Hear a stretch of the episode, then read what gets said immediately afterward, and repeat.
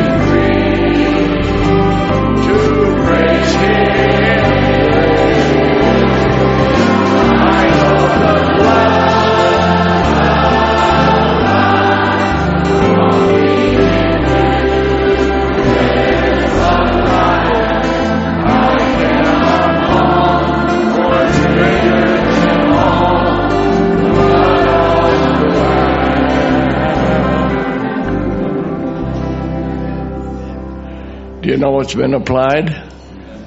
Yes, it has.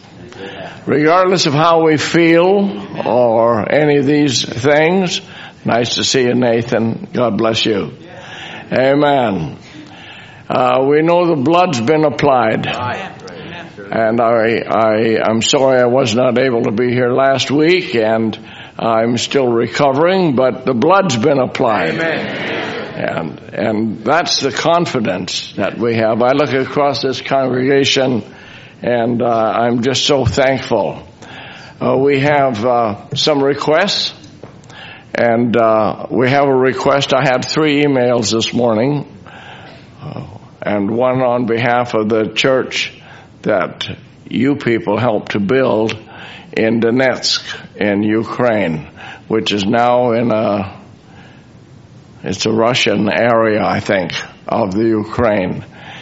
And uh, I've been having them much on my mind, but they have said that the church is doing well, but please keep them in our prayers because they have a Ukrainian registration and now they have been den- denied twice. They've been denied a Russian registration for the church. I know from the church in Moscow that's a lot of difficulty and can be very expensive because they just put the price wherever they want, sort of thing. So I would ask you to remember that church in prayer. They've got a wonderful congregation. I personally have been there two or three times, and uh, the church that was built is probably one of the largest in uh, in Europe. There was about 700 people at the opening. Brother Gerhard Rodewald was there. Brother Schumacher, before he passed away, Brother Schumacher bought Brother Vladimir a van without knowing he didn't have a driver's license. but so what else is new? That's how the gospel gets out. And I just thought I should mention um, there's uh, our brother Kobus Esterhuizen that is here. Uh, I want to give special thanks to you, Brother Kobus, for today uh, there's another Persian language, another message in the Persian language. I believe the leadership. And I want to thank you for each Saturday, without fail, comes a full report that Brother Kobus prepares. Nobody, uh, I won't say no one recognizes him, but uh, very seldom we hear about it, but somebody is hearing that message. Somebody is reading it. It's uh, loaded up on the hub, and you report how many have, how many are at what stage it is, whether it's being proofread or whether it's being prepared now to be uploaded to the hub. And uh, week after week, there's hundreds of sentences. This is last week is over 1600 sentences. He counts the sentences. And uh, Boeing, I think, uh, they have you employed, and and the Lord benefits from it. Thank you. God bless you for that. Uh, also, I had an email that Brother Ryan Hayes got home yesterday, and then I heard from Brother Derek just now after prayer in the study that he had fell last night.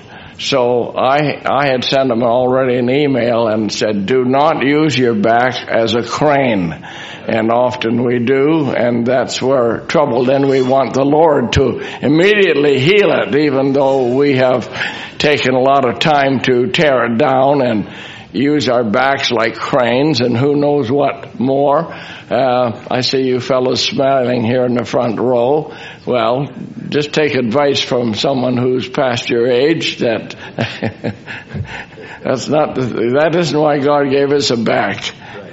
We, we invented cranes because we need them, but we have backs too and we have bodies to serve him. I said to my wife, I said, you know, sometimes we consider the age I've had a birthday.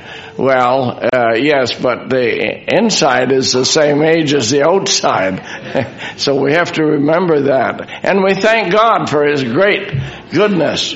And uh, sometime when you don't see me on the platform here, it's because I don't hear it as well here behind the speakers I do in, in a study.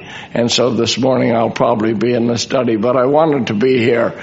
We were lonesome for being here and there was an accident on, uh, on 184th Street. So we had to go back down to 40th and then over to 176th, but it was worth it all. Amen. Amen. Praise the Lord. God bless you, Brother Hugh, Sister Sylvia. God bless your family. Hallelujah. Hallelujah. He remains the same. Amen. He remains the same, and I know that you believe that. Do you believe that? He is the same. Praise the Lord. Absolutely. Well, we're going to pray, and do we have some requests here, Brother Derek? Okay. Do you want to just make them? You have them. You made them. All right. And those are the requests which we wish to make. And so we ask God's blessing. Now we'll bow in prayer. Heavenly Father, we are indebted to you that we have strength to stand and faith in our heart to believe, oh God. And we know that you have touched our brother Ryan. You have touched, oh God, already the heart of our brother Hugh.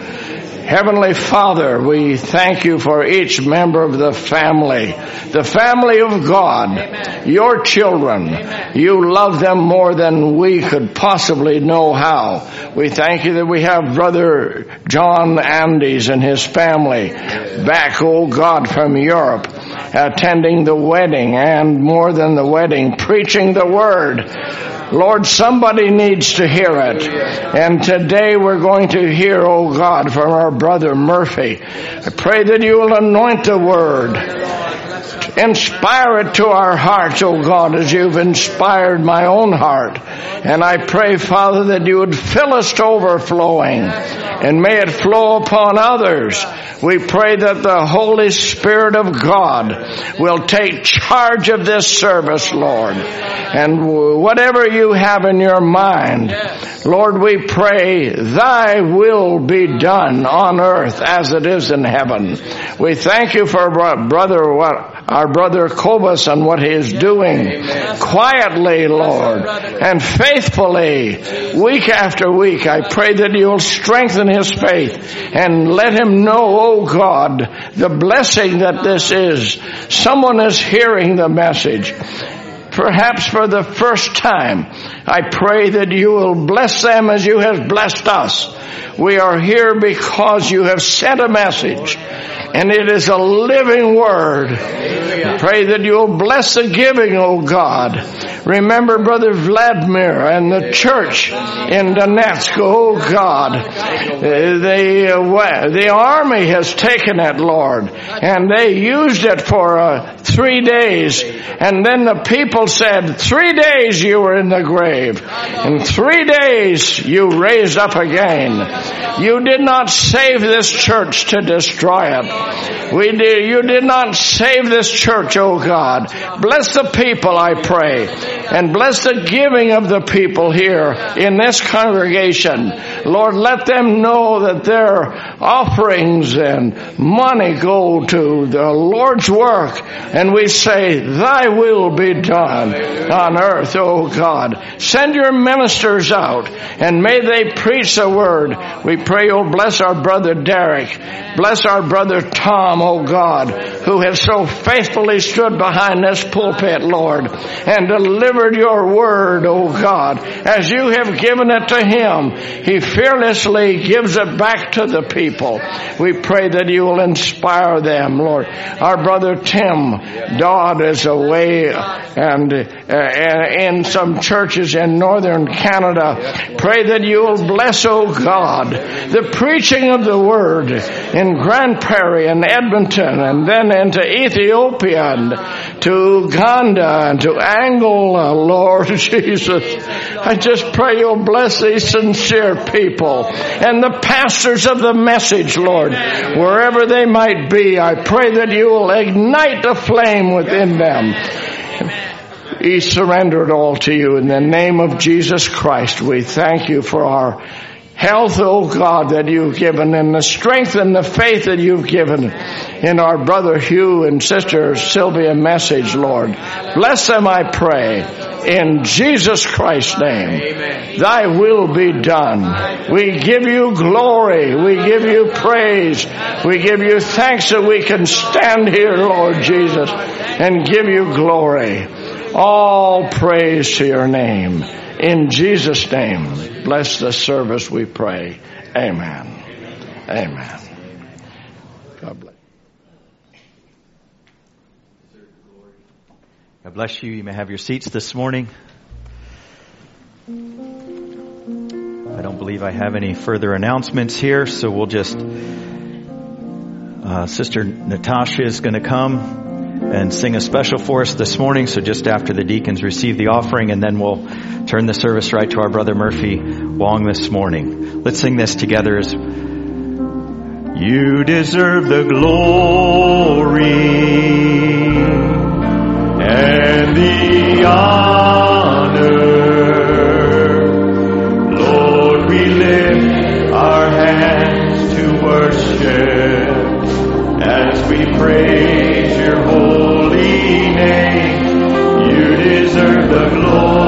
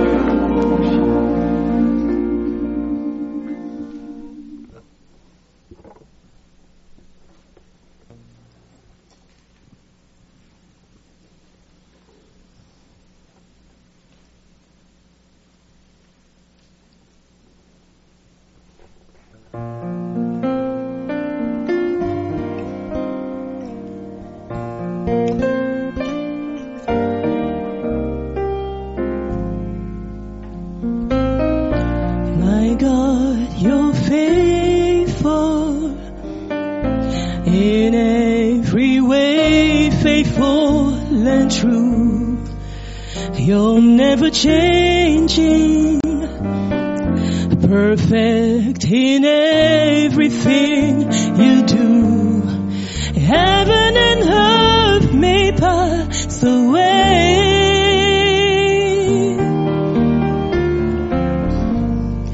But your promises remain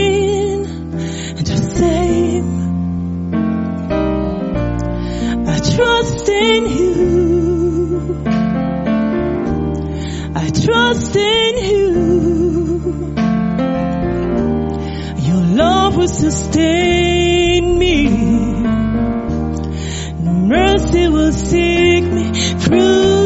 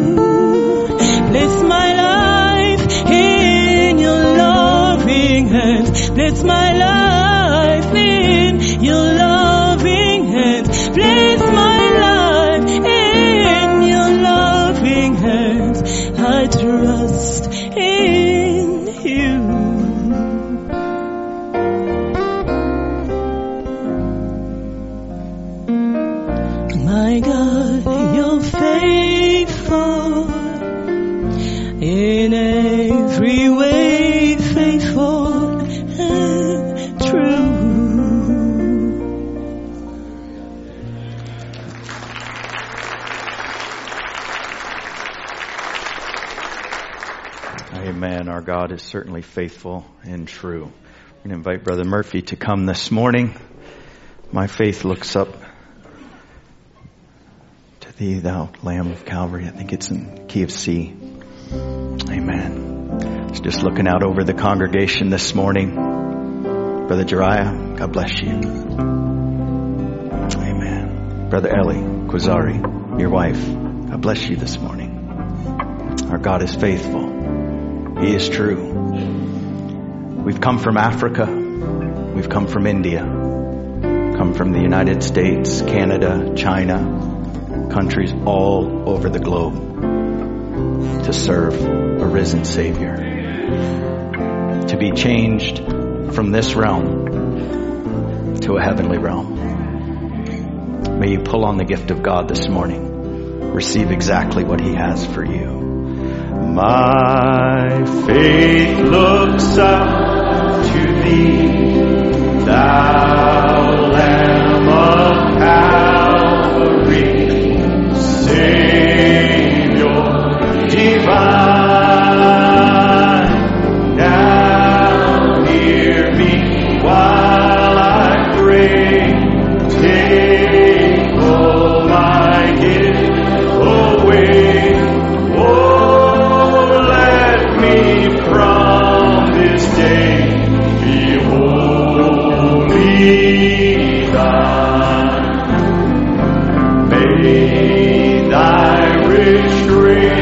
grace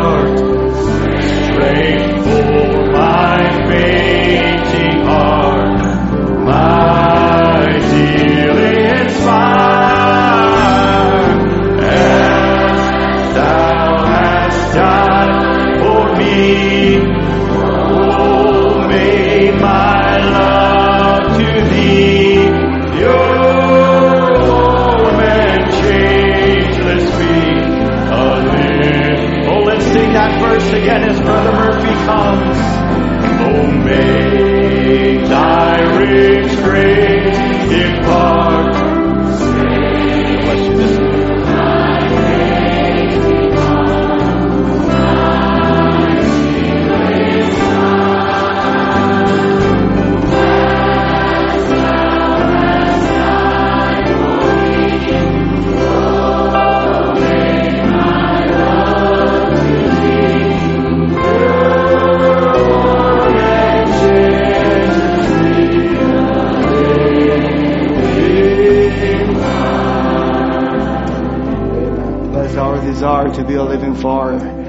for His uh, for the word that He giveth to us. And I think we have so much things that we can thankful. And I'm thankful for the word that the Lord gave it to us. I'm thankful for each uh, life that the Lord uh, gave you to me personally. And I'm thankful Brother Hughes is still with us. We're so thankful. So many things that we can say thank you, Lord. Amen. If you don't mind, I'll just ask you to stand. Let's um, uh, turn to the scripture right away. Let's uh, turn to uh, Gospel of John.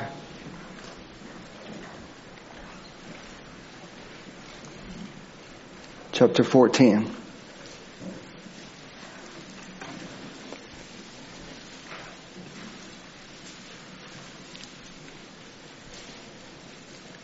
Just before we read, uh, just uh, if we can just bow our head again. With the Heavenly Father, Lord, we're so thankful, Lord. Lord, there's a nervousness is in our heart, but Lord, we're not looking for man. We're looking for you, Lord, because we know that you are the God that can speak the word to us, Lord. Lord, you have the power behind the word that you spoke. And every time when we receive the word, we receive the power of God. So Lord, I just pray you this morning, let your Holy Spirit move again. I know we have prayed. I know the people has prayed. But Lord, we pray again. Let the Spirit of God move amongst us, Lord. Lord, to meet the need. And Lord, let us understand that there's only one thing can satisfy us. That's the word from God.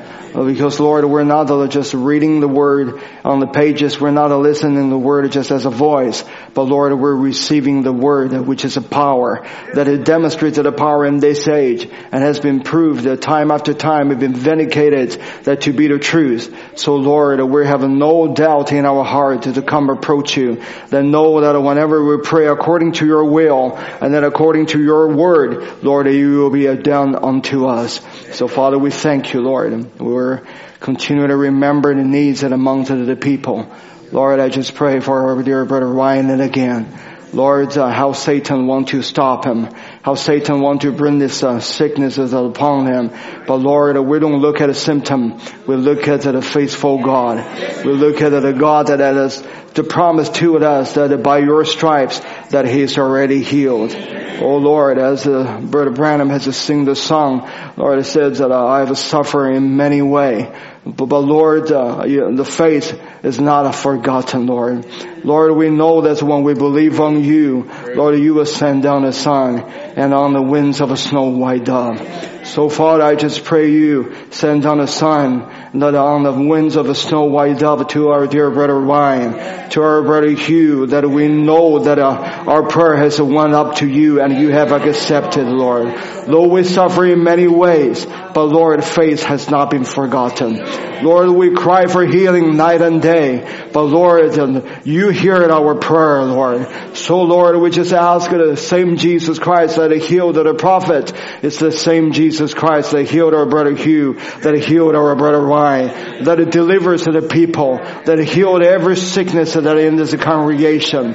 Father, we give you all the thanks that we don't have to wait till the end of the service to grab a hold of the promise of God. Even at the beginning of this service, Lord, even before the word was preaching, you're the word still manifest yourself amongst your people. So Lord, we believe you. Our faith rise up to grab a hold of the word of God. You're the one that has strengthened our dear pastor. You're the one that heals everyone.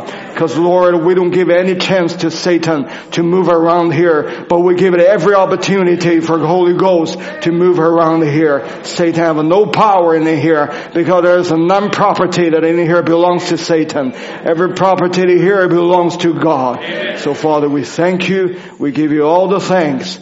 Let your spirit come and vindicate your word. In the name of Jesus Christ we pray. Amen. Uh, uh, Gospel of John, chapter 14.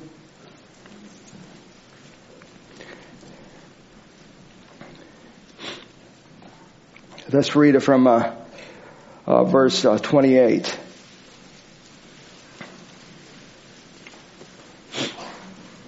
You have heard how I said unto you, I go away and come again unto you. If ye love me, ye would rejoice, because I said, I go unto the Father, for my Father is greater than I. And now I have told you before it come to pass, that when it has come to pass, it might believe.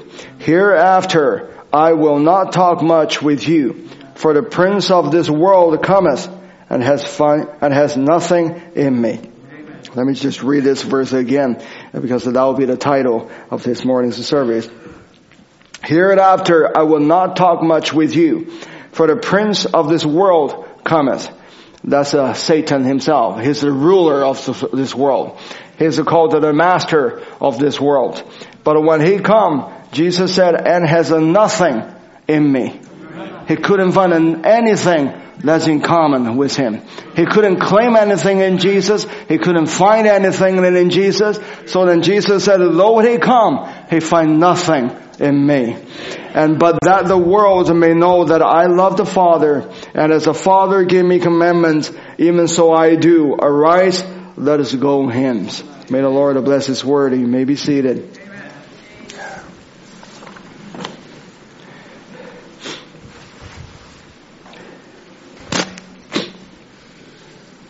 You know, the devil is trying to attack everybody.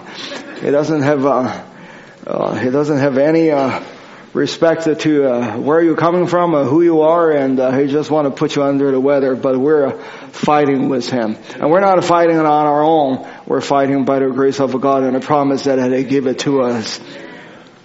You know that this world is the world that is full of pressure. I think we all can agree that that when we come into the end, and it will become a more pressure than ever. And so there's a more things that it can cause you a pressure and tension and nervousness. And the people living in this world, it seems like we're as uh, not so fit to live in this world, as Brother Branham said in the seven church ages. But God didn't uh, just uh, leave us there. He gave us a promise. He gave us a promise that uh, no matter how great it seems like the prince of this world is, but there is a greater one in us, is far greater than the one that is in the outside world.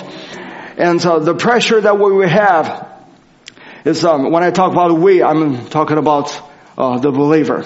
The believer, the things that they're going through it's becoming even double harder. Because I think I said that before, if we're unbeliever, you already have uh, pressure in this world. But since you be, you are a believer, it just not, things doesn't get easier, but it's getting harder to you.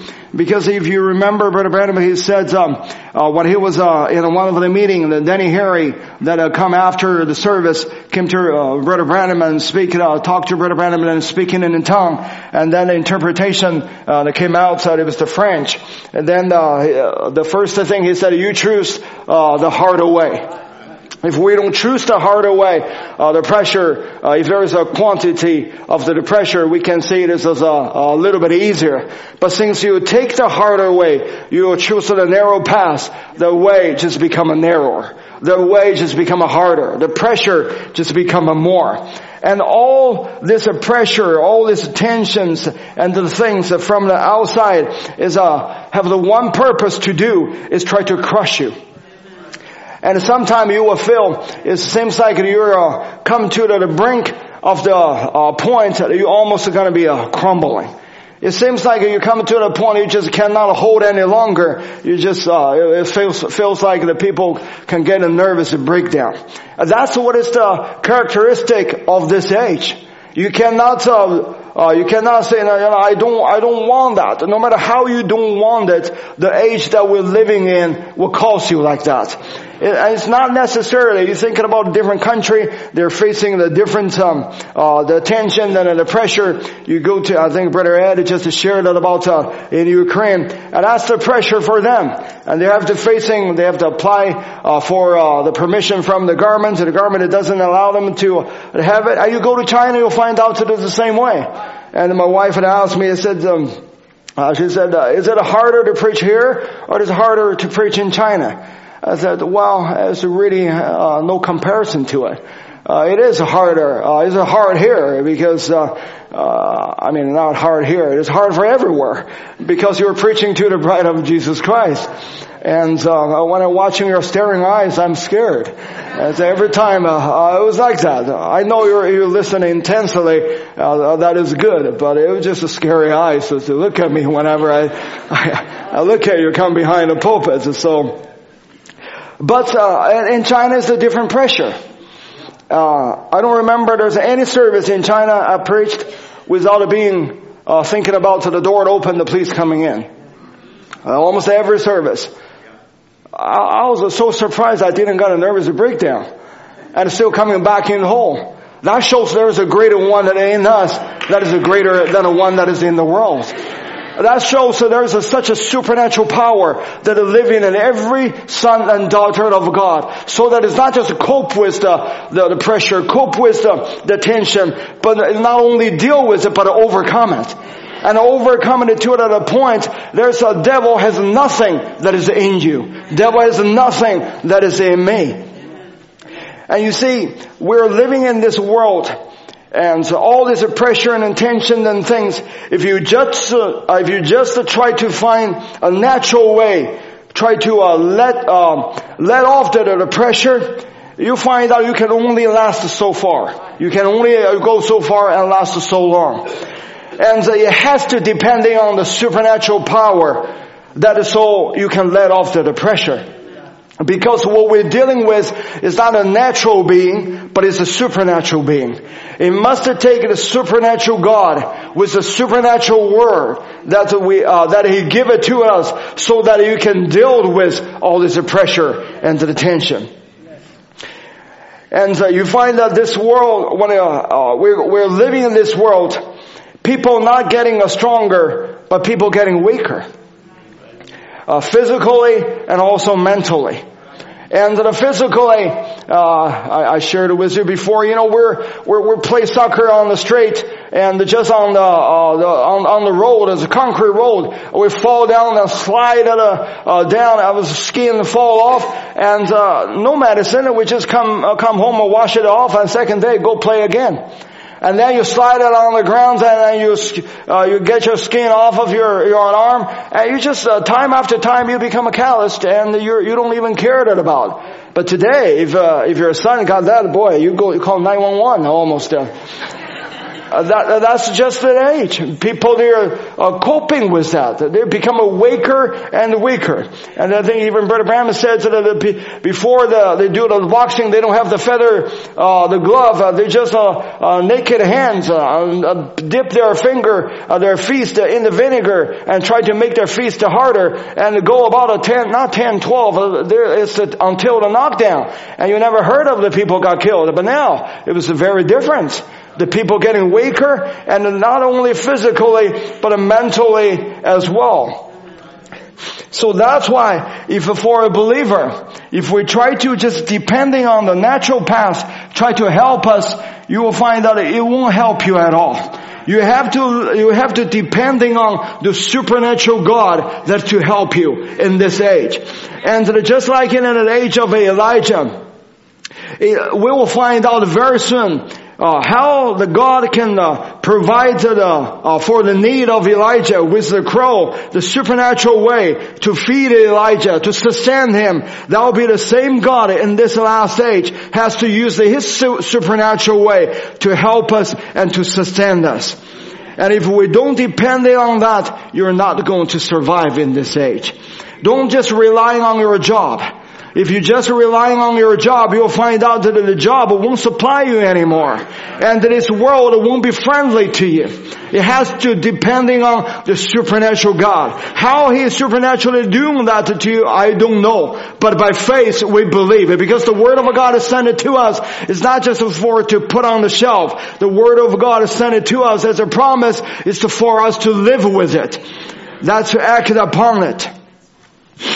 So one way or another, you will finally come to the end of your wit. And then when you can't find, when you come to the end of your wit, then it's the supernatural God to come on the scene and to, to provide what you need. If you have a mental need, the drugs may help for a little bit. The prescriptions may help for a little bit. But I'll, I'll say you, you will sooner or later, you have to come to an end. You have to depend on this supernatural God to fix your problem.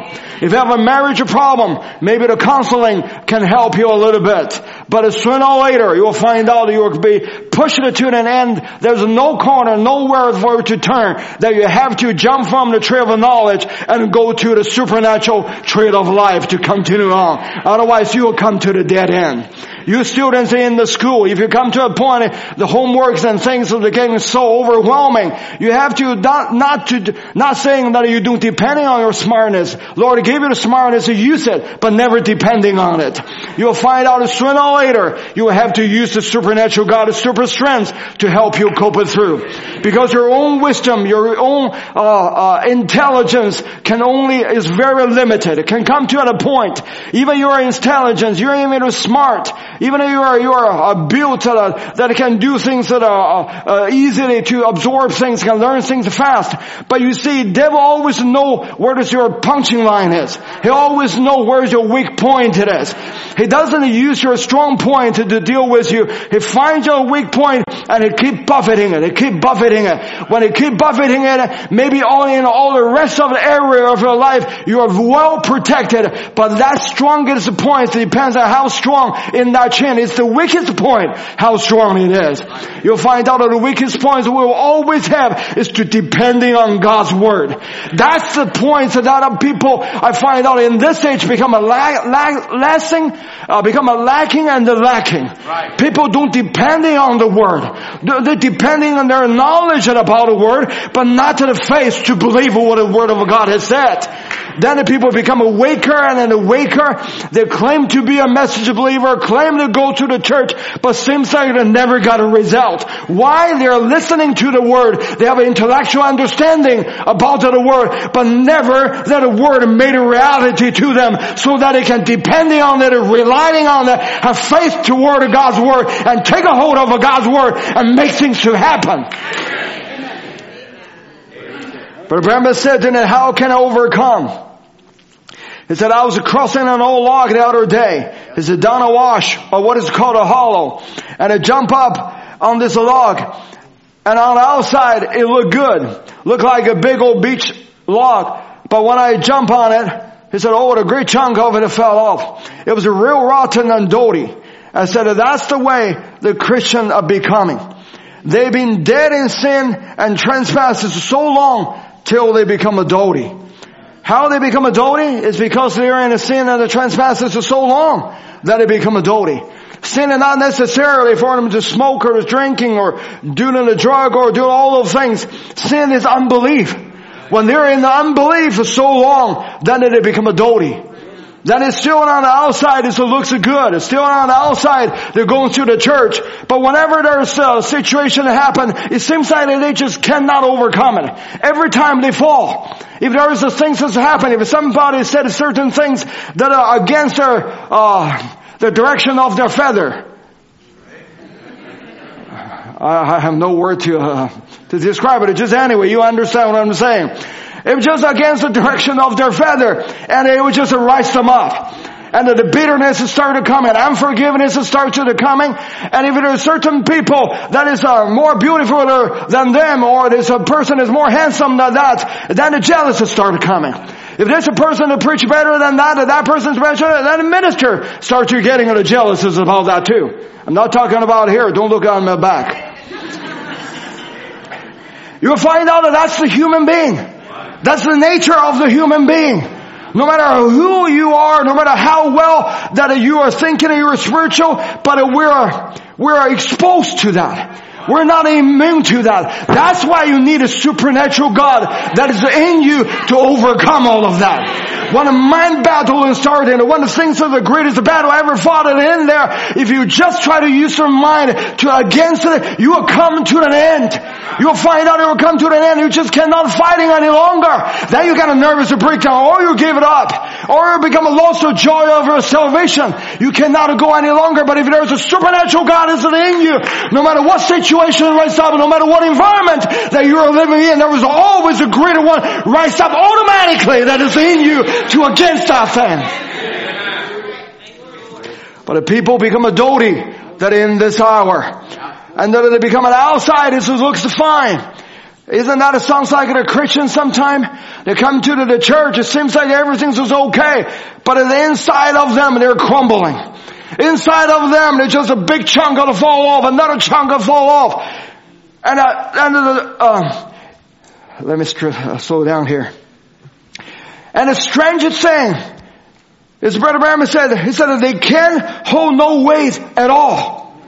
They don't know what overcoming means. And I began to think of this text and overcome, keep life in you. When life went out, that's what brought the log to that condition.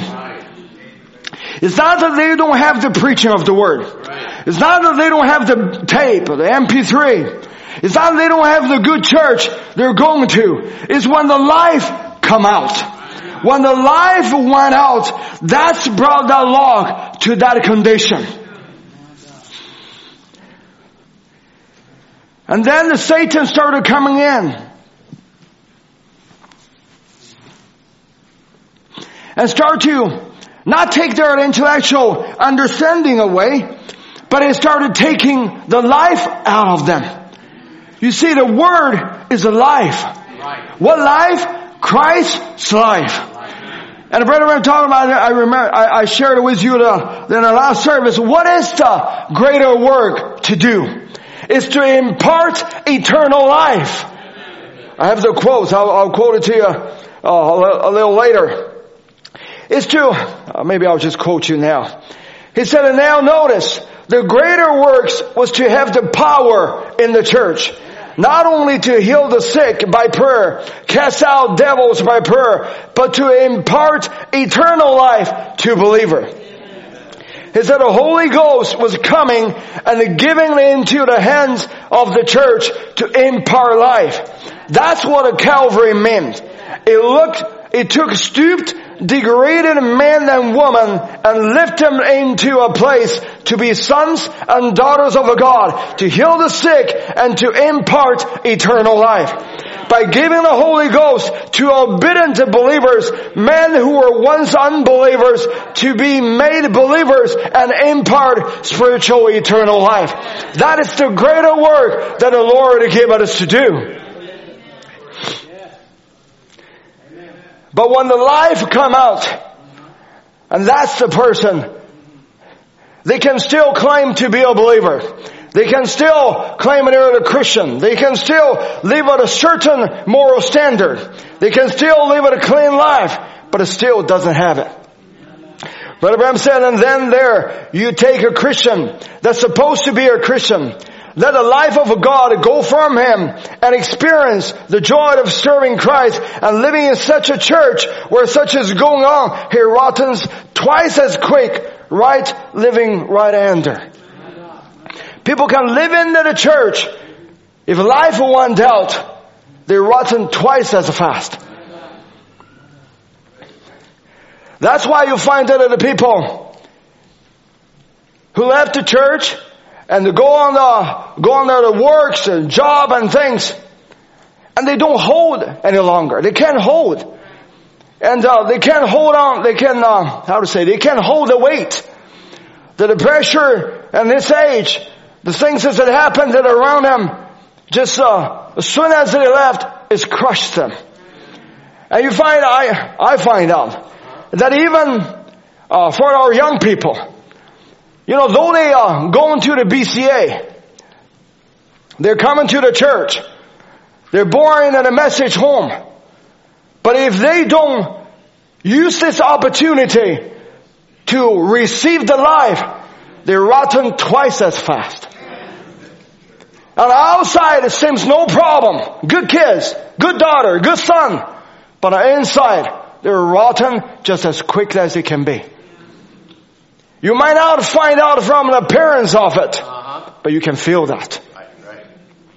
By the word of God, by the Holy Spirit, you do have the Holy Ghost to discern the situation that is in your home.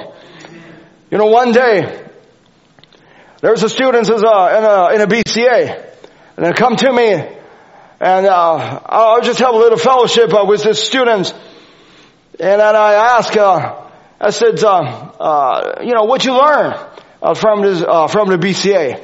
What is the BCA done to you? And a student said, you know, after so many years, I become a more self-confidence. As soon as I heard that, my heart sunk. I was thinking, Lord, is this is all we produce? Self-confidence? When a person tell me they have a self-confidence, you're heading for trouble. We're never supposed to have a self-confidence. Our confidence is in Him. I trust our teacher teaching our children not to have a self-confidence, but have a confidence to the one that is speaking the word to us to give us a life, to, to give us a, the new birth. That's the one we're supposed to have a confidence in. Is not to the produce of the person to have a self-confidence. The self-confidence can only leading the people to destruction. We're never supposed to have that. We don't even trust in ourselves. We don't even trust our own behavior. We don't even trust our own mental, to our mental conception. How are we gonna trust our, how are we gonna have a self-confidence?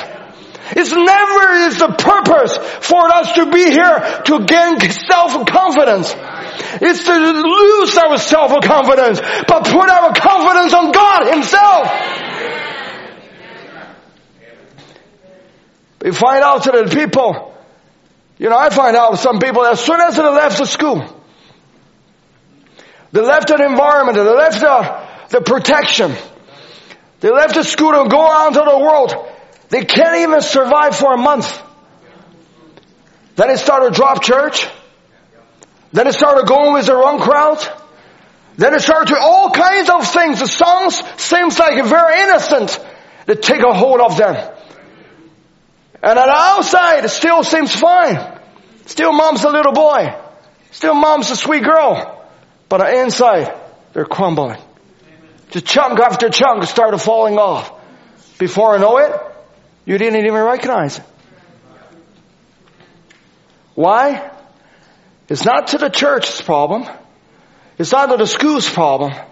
It's not to the home's problem. Though sometimes it is. But it's the person that in that environment doesn't take the opportunity to gain life. Doesn't take that opportunity students in BCA, you only got a 12 year. If you don't have the life in that 12 year, you're walking on a dangerous ground. People in the church over here, I don't know when the Lord is going to call you. But before the Lord call you, that is your opportunity to receive life. If you miss an opportunity to receive light, to receive a life, but just receive a knowledge, just receive an intellectual understanding, just take it, out, you become a hidden it in there, become a more deceived than ever, then you will find out a chunk after chunk start to fall off. When life gone out, they rotten twice as fast.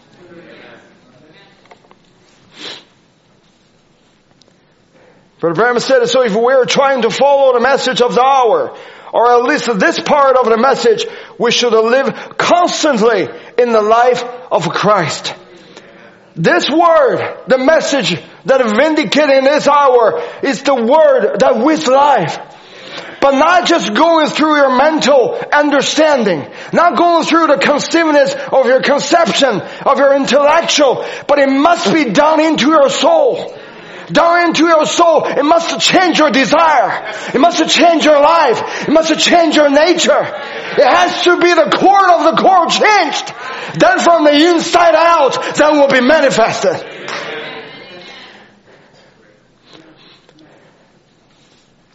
That's why the, task or the duty of us is not to try to, behind the pulpit, try to impart some knowledge to the people. Try to give the church uh, some of, uh, about what the prophet has said, or what is the scripture had just said, but it's to pump in the life into the people. Pump in the life by the word of God, by the anointing of the Holy Spirit, to quicken that word into your heart. Because it is only the word of life that is in you can hold the weight. And then when the pressure comes, then it won't crush you. To preach of the word is not just a give us a little sensation. Though that's good. Give us a feeling. But don't take a little sensation just for an answer until you get a life. Amen. Get a life that's inside of you that totally change your nature. Change what you loved before to love this. Change your desire for God. Change your desire used to be for this and that. Totally change your desire. Let your desire be holy for the Word. Be holy for the life of Christ. You only got a few years to do that.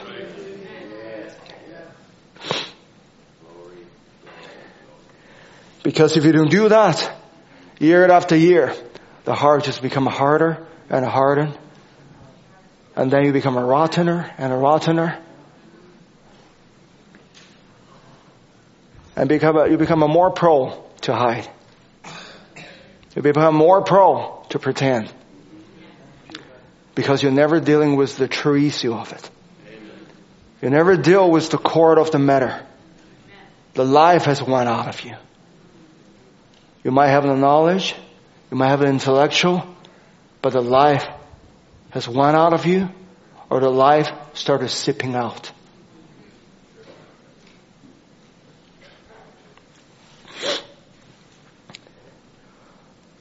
The purpose of our coming church, the purpose for us to listen to the message is to live constantly in the life of a Christ. It's not just a living one time and on a Wednesday, on a Sunday morning or the Sunday night but live constantly in the life of God. Amen. You cannot just let it off, even in the moment. In this last age, did you find out that the buffet of Satan become not just day, but hours by hours by hour? All, if not by minutes. Just constantly, just rapidly. He won't let off the pressure. He just constantly buffeting. What can you make you to, what, what can you make you to against it, overcome it? constantly live in the life of a Christ.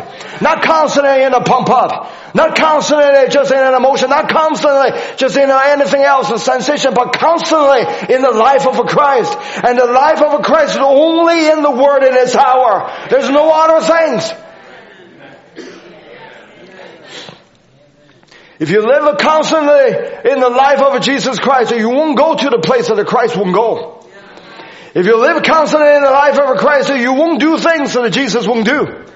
If you live in the life of a constantly in Jesus Christ, you won't say things that Jesus wouldn't say. Even if you said it's wrong, even you said it's wrong, even if you think it is wrong, even you don't think that it's wrong, you repented it right away. Why? Because it is the goodness of a God that will lead us to repentance. That's why the message come. It's not just give us a whole bunch of quotes. It's not just give it a whole bunch of scripture. Though we do quote the message. Though we do quote the scripture. Do we do uh, use the message of this hour? Because we're on the final voice of the final age under our messenger. We're the final voice, not our voice to become a final voice, but this voice to become a final voice. When this voice is living in you, it's not your mouth quoting the scripture. You're quoting the scripture, but you leave for the scripture falls out.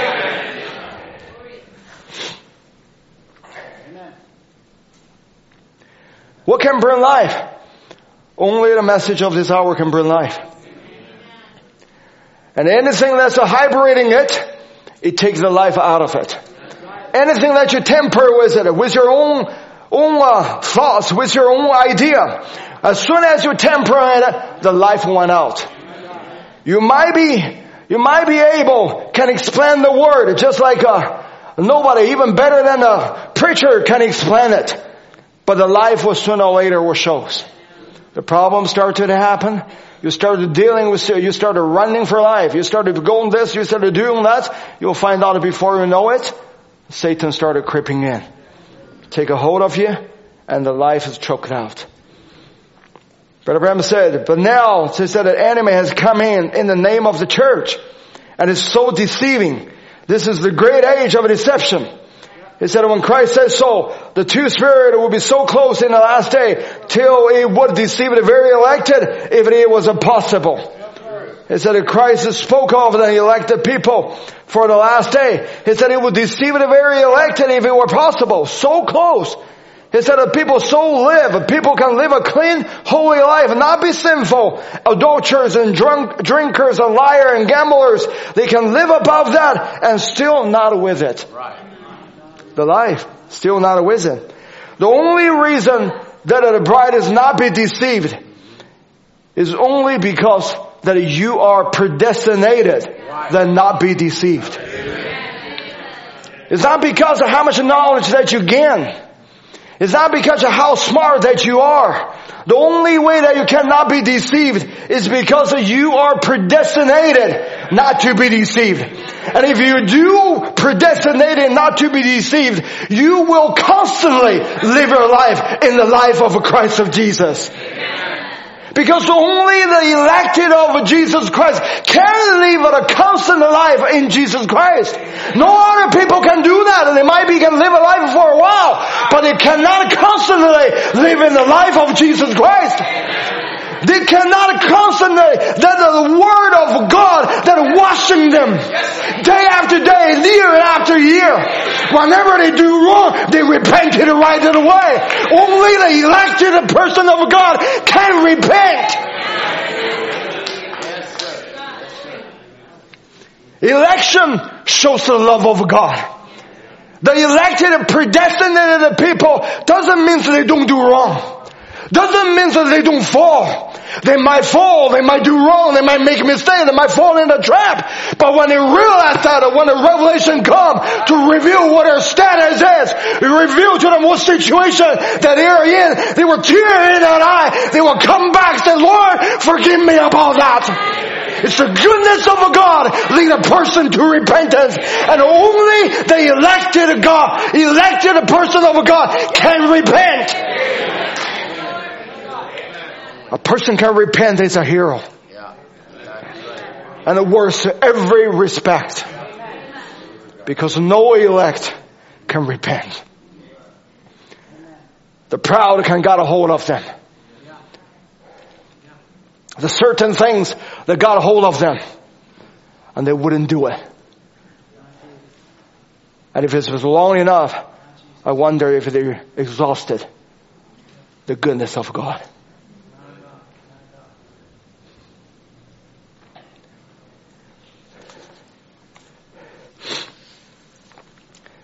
It's not try to pump in knowledge to people,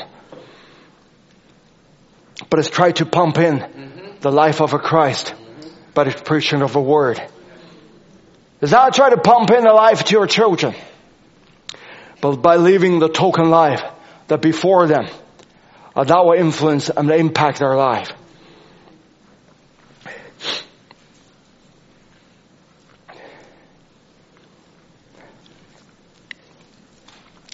As I try to pump up at a person or stir up the emotion of the people or by the loudness of the preaching and to try to uh, wake them up, those things will not wake them up. The emotion cannot wake them up. Do you know emotion is a very sacred thing? Sacred. S-A-C-R-E-D. Not something sacred. Emotion is very sacred.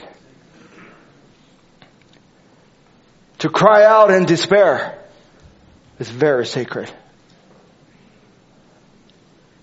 To shouting and screaming in joy is very sacred.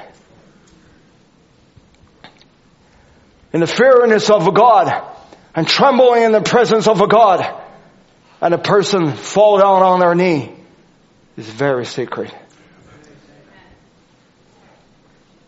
To even stand up acclaiming our family, that's very sacred.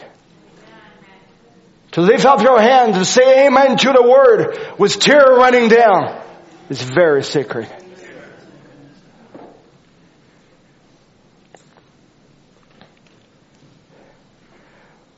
Those emotions are all sacred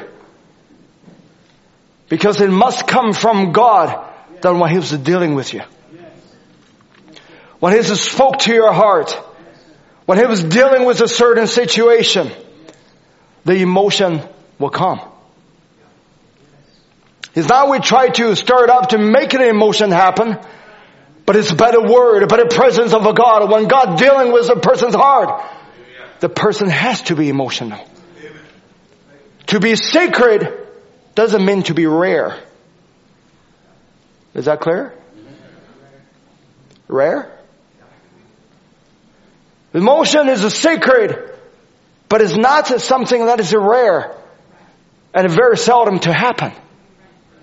How can we talk about the Lord without emotion? How can we hear the word of God without something that stirred deep in our heart? That on the outside we express it and we show to the Lord, Lord, I believe. How can we see, hearing the song? It's like the Lord, it's just a, uh, just moving through the string that in my heart without a tear coming down.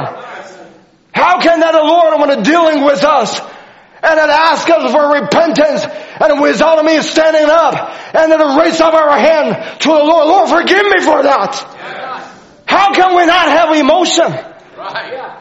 Emotion is sacred, but it's not something that's rare. Emotions should be happening every day when we talk about the Lord. Every time when we come to the church, when we hear the word, and we raise up our hands and Lord, amen, that's exactly the truth. No matter how hard it is, maybe skinning me off, or maybe the knife, like the word of God cutting my heart, but Lord, yet is a hurt, but still the truth. Sacred emotion is not something that is rare. It should happen to us every day. It should happen to our heart every time when the presence of a God falls near.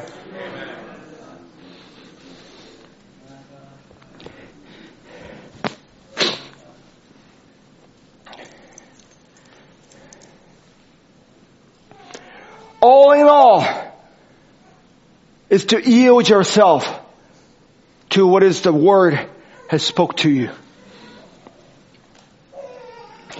You need to do whatever that you need to do to yield yourself to the dealing of the Word of God. To listen to it. And then out of the depths of your heart, you're crying out unto the Lord. And cry unto the Lord to reveal Himself to us personally. And then your whole life's changed. We need to be more sincere than ever when we come to the end of this age. Some people said, well, that's the grace of God. We just wait for until the God is moving. They maybe said, well, not he that wills it or him that runneth, but it's the God that shows. But do you realize God is reaching mercy? God is reaching grace. He said, well, whenever the time of God is come, He will do it. The time of God is right now. The word has been vindicated. The word has a coming to us. That's the time that you need to claim it. You need to claim it that this is, belongs to you and this is for you. If we don't claim it as right at this moment, how long are we going to wait? If we don't claim the, the promise of God to our children, to our family, how long are we going to wait? If we don't claim the life of a Christ that is living in us, how long are you going to wait? The devil and you are running the race. He was running the race with the faster and faster to take the life out of you. And you should be running the race faster and faster. Get closer to God. Lord, don't let me miss the chance.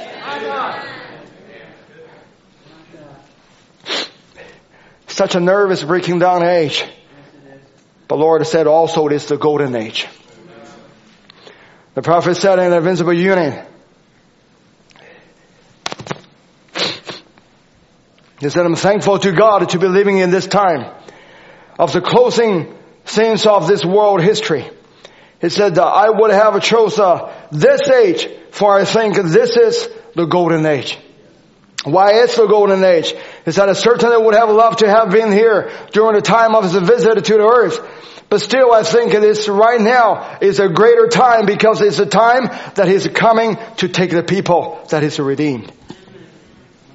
He said, nearer the era of the resurrection, when all the redeemed will come forth, what a glorious opportunity we have to speak to a dying people. Great time. We're enthused about it. The reason this is the golden age because he is coming to take it to the people that he has redeemed. This is the end time. This is the last age. And this is God himself, this Christ come to claim that we're rightfully belongs to him. He claimed whom? He, he claimed the predestinated seed of Him that before the foundation of the world that is already in the thoughts of God, which is you and me. That's what He come to claim before. What He used to claim, He used His word to claim us. You know, claim is on both sides. He claim you and you claim him. He claim me and I claim him. When he's sending the word to us to claim us, then I claim and this is word to me. When he opened up the book and opened up the seal and it is given into the book, then an angel commanded me to say, go take the book. Then I go said, give me that book. This is my position. This is my authority.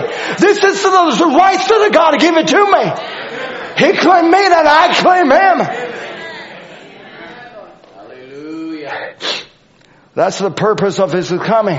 He come to claim me and that I claim him. The word has come. How can we claim the word? You must line up the, with the word, then you can claim it. If you don't want to line up with the word, the message won't come to you. Brother Branham said Invisible Union. He said, but then watch again to the spiritual church. How that group of people called out the elected. Though every, through every revival. In Martin Luther, it happened the same way in the Reformation. It happened the same thing in the time of John Wesley. It happened the same thing when Pentecost first started. They dropped them woman right back in, in line with the word. And then they drifted away. There she goes right back over into chaos. But then the time that the people are ready to line up, there is a message comes forth and they line with it. He said that the time that the people are ready to line up, then the message you give it to them. Then he said in the same message, but you notice when the people begin to try to line with the Word, there comes a fresh message from the Word of God right straight to the people. Amen. Amen. It has to be the person ready to line up with the word. That means the Lord, whatever you said, I want to line up with it. I want to toe myself to it. No matter how hard it is, how difficult it seems like, but Lord, in my heart, I will do all I can. I will do everything to put up, to pay every cost to that in order to line up with the Word. We have a problem. We have a question.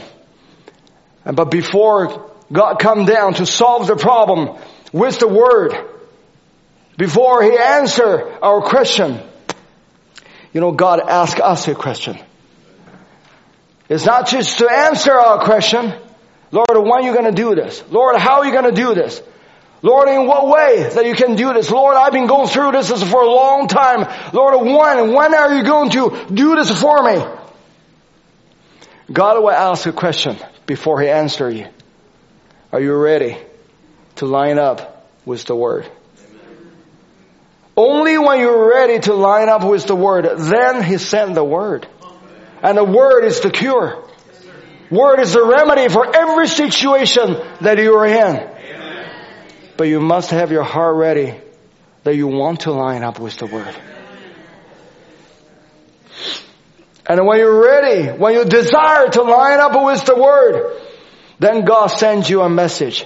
Not just a message generally to the whole group of people, but a message sent it to you specifically and personally. We don't want just a general message to us.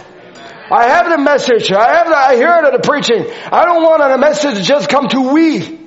I want a message to come to me. Amen. But before I can get a personal message from God, I must be lined up, ready, desire to line up with the Word. What a general message benefited to me? What is the general message to everybody, but without being personally to me? It was just to everybody else. We need the message to become a personal to us.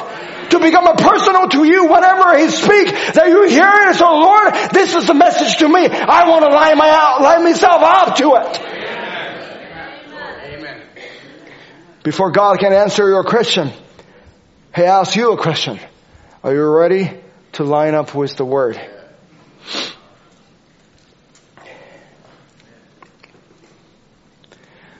And you'll find out that people is not every time ready to do that. And still, they claim that they're, they want to have the word. They want to have God answer their situation. They want to go, uh, uh, see God come on the scene and to dealing with their situation, to help them out, to go out to the trap that they're in. But they wouldn't want to ready. They wouldn't, they wouldn't want to line up with it. Brother Branham said, possessing all things is that when a sinner can see that you don't have to sin. Said a lot of people, they sin because they have to sin. And that's pitiful shape, pitiful shape when you say you have to sin. But when you realize that you don't have to sin anymore, there is a people that just stand up and curse and laugh in your face and call you an idiot and everything else. They're willfully sinner. See, then there's no hope for them. But that man who does something constantly, do some of you find out you're in that situation? I don't expect you to say amen because you're going to expose yourself. He said, but that man who does something constantly, not constantly living the life, of but constantly doing wrong. Constantly, it seems like it become habit. But there's two categories of those type of people. He said he does things. He said about a man who does something constantly, they don't want to do it. But it seems like something just got a hold of them. They just cannot get out of it. It seems like they're in a lock. The Satan just locked them up. But they just couldn't break the lock out of it.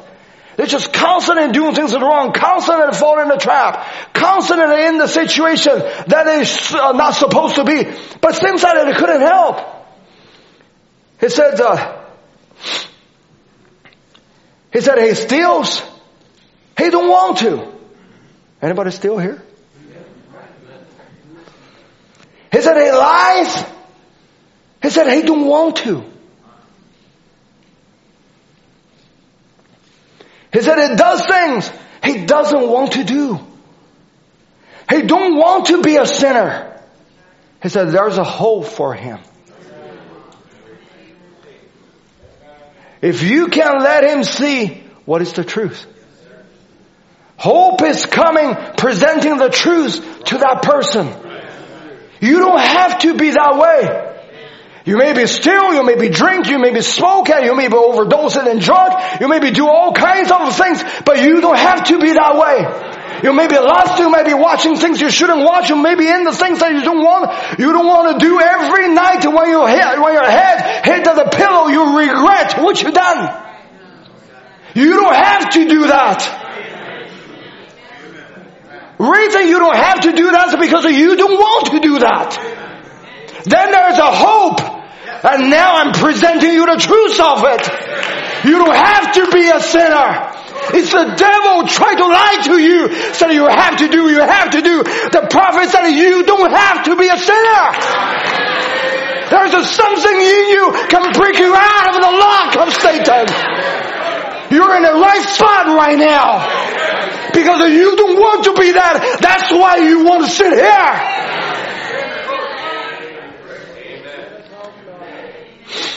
There's hope for him if he can let him see what is the truth? It says, see, come up to God's promise and lay your faith on that and walk out there to the enemy. He just simply can't hold it no longer. That's all. Because it's yours. What is it? You're ready to line up with God's Word. You said, I don't have an ability. I never asked you have an ability or not. Nobody have an ability to line up with the Word. I only ask you, do you want to? And that is the God said, are you ready to line up with the Word? If you're ready to line up with the Word, then the message, fresh message, and going right to your situation.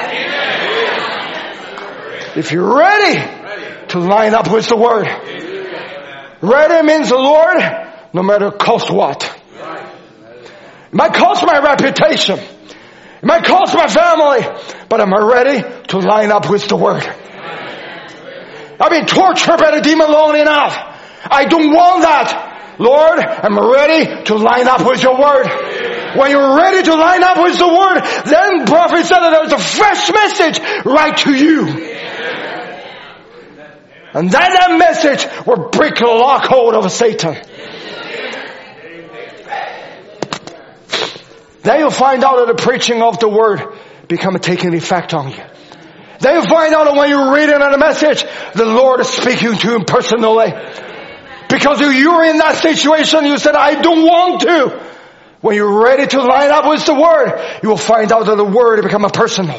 The Word has become a demonstrating power. The Word has started taking the prisoner bar, breaking it, and to deliver you, and you can cry it out. Like the prophet Song Innovation said, delivered, delivered, delivered. Why? Because you're ready to line up with the Word. Then you can claim the message. Then you can claim every promise of God. Because every promise of God is you. When you're ready to line up with the Word, then the healing power come. He said, I'm ready to heal you. If you're ready to line up with the Word. I'm ready to deliver you if you're ready to line up with the Word. Then there's no situation is too hard for the Lord. Everything become possible because you ready to line up with the Word. Then you give the word and the power and then to go on behalf of you. Start to dealing with the situation. Start to pull your children back. Start to fix the marriage problem. And everything become possible. Because you're ready to line up with the word. Then every promise of a God you can claim.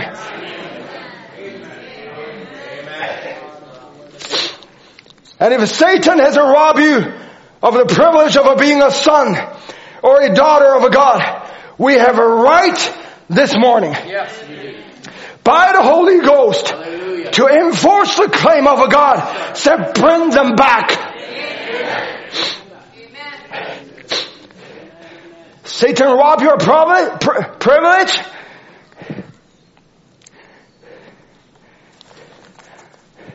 To be a son and daughter of a God. What does the Bible say? He said, but as many as receive him, to them give he power to become the son of God. Even to them that believe on his name. He give you what? Right to become a son and daughter of God. Because the power in a Greek that means right or privilege. To be a son and daughter of a God is your right. To act to the authority of son and daughter of a God is your right. It's not something that you're begging. It's something that you possess. It's something that's a God give it to you. It's a rightful that belongs to you. But a squatter tries to rob your rights out of you. But when you're ready to line up with the word of a God, you have the perfect right, the privilege to be the son and daughter of a God. And then acting upon your right of son and daughter of a God. And then the Holy Ghost on your behalf to pleading and to acting. And you will find out the situation will be solved.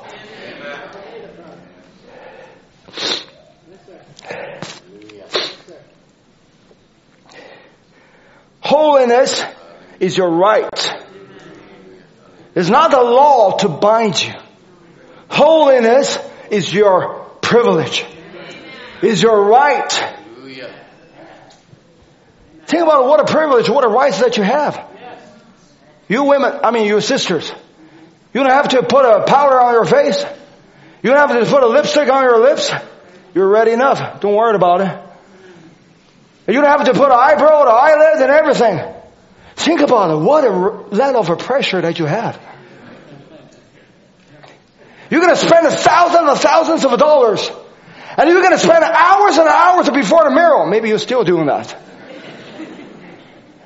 And trying to fix yourself up before you can go out of the door. What a pressure.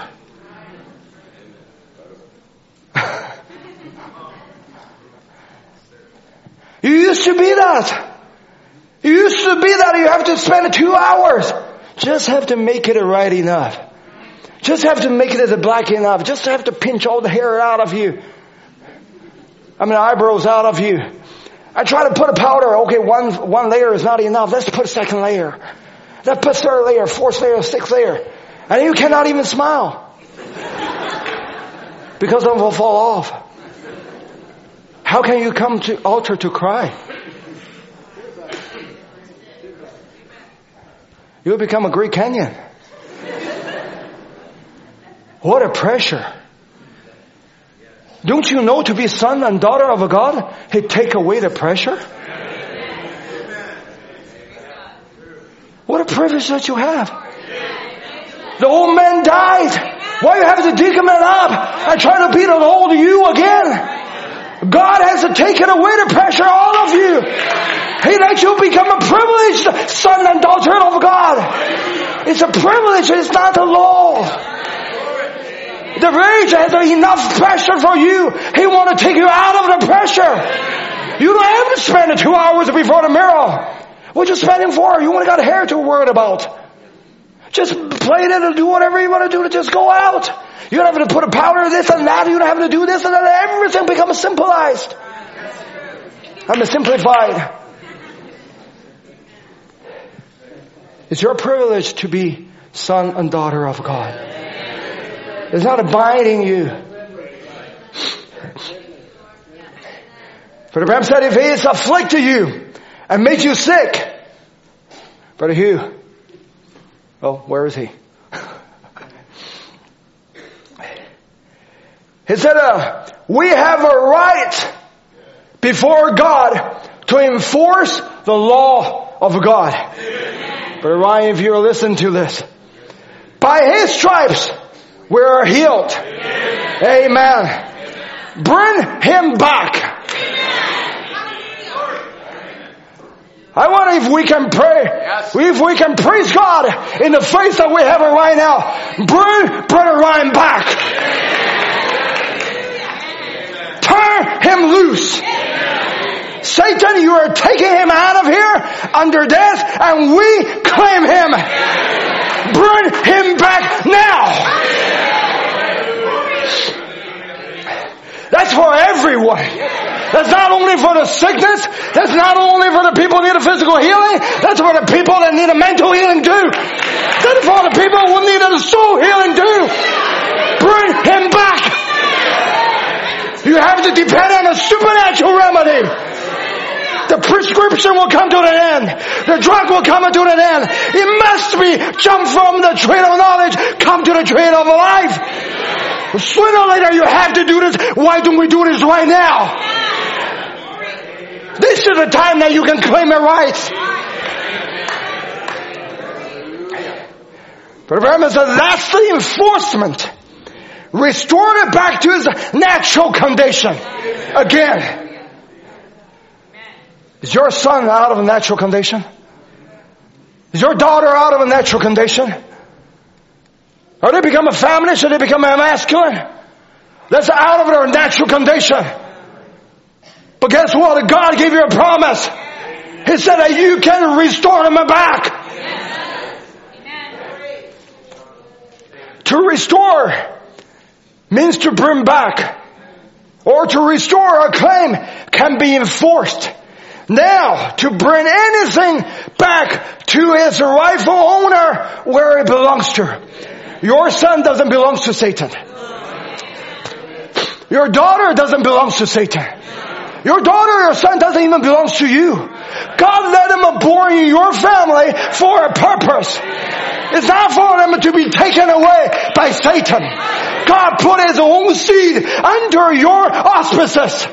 God put his own gene, his own attribute in the atmosphere that you can teach them. That you can teach them, you can, you can uh, uh, talk them, that you can instruct them, and you can be a life example before them. When Satan tries to rob them away, bring them out of a natural you have a perfect right as a son and daughter of God. And as Satan said, lay your hand off of my son. Turn your hand off of my daughter. It's a natural property.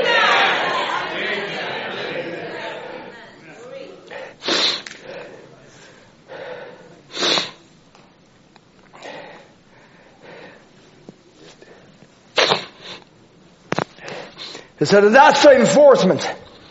Restore it back to its natural condition.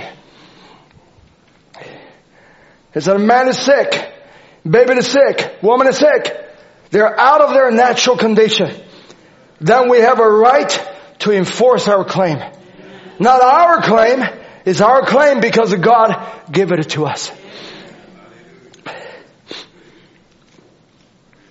He said, the only thing you know have to do is know how to let go and let God. You keep fighting at it, say it won't never work. When you let go and let God, that's all. Young people, you know you don't have to fight. All these habits, all the different things, and to try to deprive your joy and your salvation. How can you be a black, white bird? How can you be a black, white sheep? There's no such a thing. You can't mix the wrong with the right. When there's something that, uh, that try to rob your privilege, that you do this, that you do that, and in your heart you know it's wrong. It's not only you know it's wrong, in your heart you don't want to. You hate that things. You hate to be depri- uh, deprived. You hate that the devil take away your joy, take away your privilege. Take away that, altar that you went up there. You give your heart to the Lord. And a few months, a few years later, you seem that you lost your joy of salvation. What it did, it is not to the rightful, the Satan do it rightfully. He robbed your privilege. And you don't have to be that. Like the prophet said, you don't have to be a sinner. As long as you're ready to line up with the Word of God. You just let go. So Lord, I hate those things. I'm ready to toe to your word. Lord, I'm ready to line up with your word in my heart. But Lord, I myself, I cannot do it. But in my heart, in the total desire, in the nature of me that you give it to me, Lord, I want to line up with your word. And then God will send a fresh message to you. Said you don't have to be that way. Receive the word, the promise of God who the Son of God will set you free, that you are free indeed.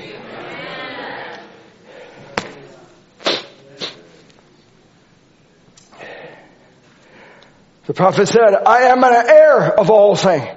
Amen is given to me. I'm an heir. I can claim everything that God promised me. Amen. There you are. It's mine. How do you get it? Something you done? No, sir. It's unmerited a gift that God gave us. And it's ours. It belongs to us. It's mine. Laid it down. Amen. Glory. I like that. Satan, you laid it down. You took it from me. You give it back. Because I'm serving notice on you. I've got a notice written right here on the word. Heaven and earth will pass away. But this notice shall not. When you're ready to line up with the word, when you're ready to lay down all your own thoughts or your own reasoning, you said, I can't live the life. I just can't do this. That's your own reasoning. The prophet never say that. The promise of God never say that. He said that when you're ready, no matter what God calls, how much you're gonna put it on, when you're ready, you will lay it down. You have the right to do it. And you have the power and the privilege to do it.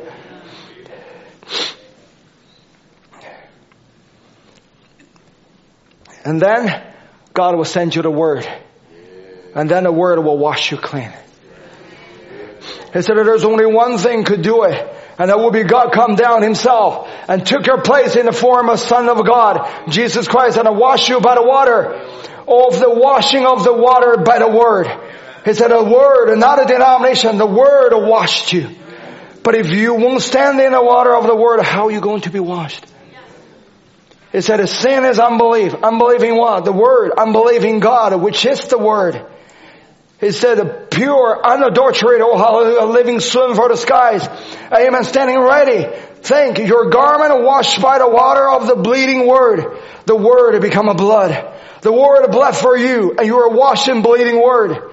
The word of bleeding. The life of a God in the word. Right. And the word was a blood for you. Yes, when you're ready to do that, God will send you the washing power. Hallelujah. That was a high pressure washing. Yeah. And it will take off everything, no matter what sin the devil put it on you.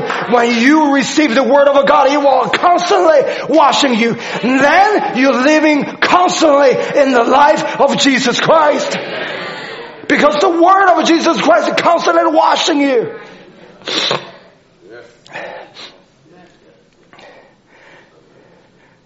It said the life of God in the Word. He said, and the Word was a blood for you, that you might be washed from the filth of this prostitutes and be cleaned and sanctified by the washing of the water of the Word. And it makes your mind and heart stay on God and on His Word.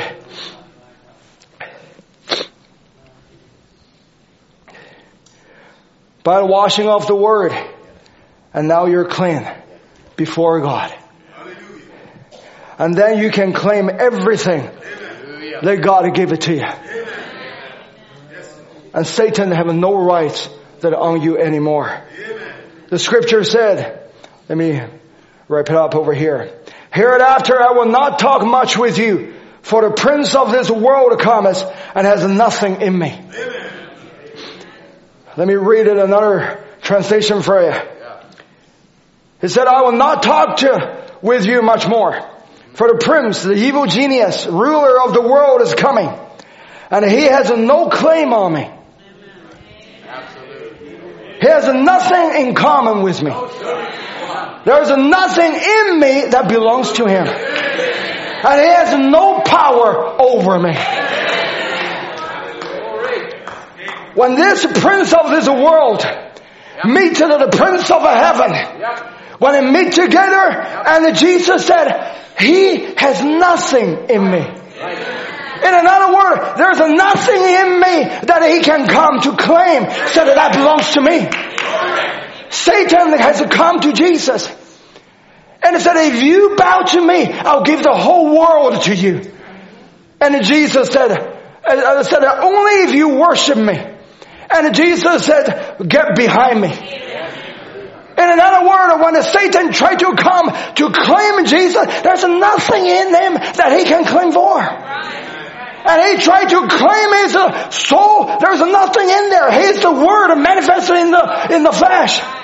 When Satan tried to claim his mind, he couldn't even claim his mind. Because when he was in the Gethsemane, and he said, not my will, Lord, but your will be done. Satan have nothing to claim. Then Satan finally, he said, I claim your body. And Jesus said, you cannot even claim my physical body. Because of my body is me. I laid it down. You never taken my body. I laid it down. Satan, this body doesn't even belong to you. Lord, it deteriorated. Lord, have a stripe on it. Lord, it nailed on a cross. But I will raise it up after three days. He has nothing that he can claim. If he have nothing, he can claim in Jesus' name. He have nothing that he can claim you right now. The prince of this world come. And then to try to claim your soul, he can't claim the soul. Because God said, that soul belongs to me. That is my gene. That is my attribute. There's nothing you can claim. And then when it comes to claim your mind, then you said, Lord, I know this is the greatest battle ever fought. But Lord, not my will, but your will be done. I cast down my reasoning. I cast down my imagination. There's nothing in you. And when they come to claim your body, oh hallelujah, they can't even claim your body. Instead I die, I go to the grave. But Lord said, I will resurrect it up. He has nothing to claim. Let me declare to you, bride of Jesus Christ, he has nothing to claim. Your body don't belong to him. Your mind don't belong to him. Your soul don't belong to him.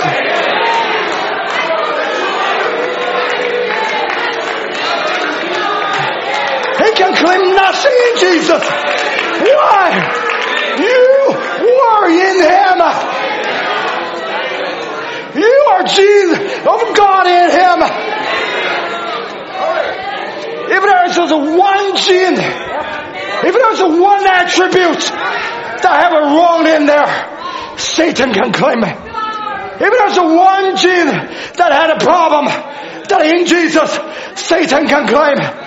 But Jesus said, I have no, you have nothing that you can claim. Every gene belongs to me. Every attribute belongs to me. And there's no fault in that attribute. There's no mistake in that gene. There's no sin in that gene of God.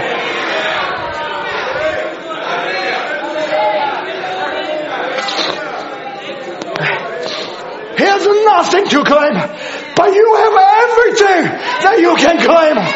The joy belongs to you. The peace belongs to you. The strength belongs to you. The healing belongs to you. Your son belongs to you. Your daughter belongs to you. Your family belongs to you. Because he has nothing that he can claim. But you have everything that you can claim. Because the one that I have a right to claim has already claimed you. He said every of son of child of God. He said, Father, I lose none of them. They're all in me. The gene and attributes of me. There's no sin in me. There's nothing Satan can claim. No one can claim them out of my hand.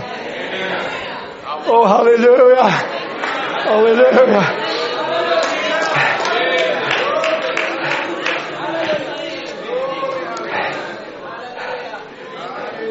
And then Satan come to you and said, no, you done wrong. You make this mistake. You make that mistake. But you say, Lord, Yes. I confess my sin. I confess my sin. And that sin drop into the blood. Drop into the bleach. And Lord, break it down. Break it down. Break it down. It doesn't even break onto Jesus. That sin breaking down to Satan himself. Because you are virtuous, bride of Jesus, spotless. There's no sin in you. You never even sin in the first place. Why? Because you belong to that symbol. Even when you make a mistake. But when it breaking down, it breaking down back to Satan. That's why you never even sin in the first place. It said you are virtuous, spotless bride of Jesus Christ.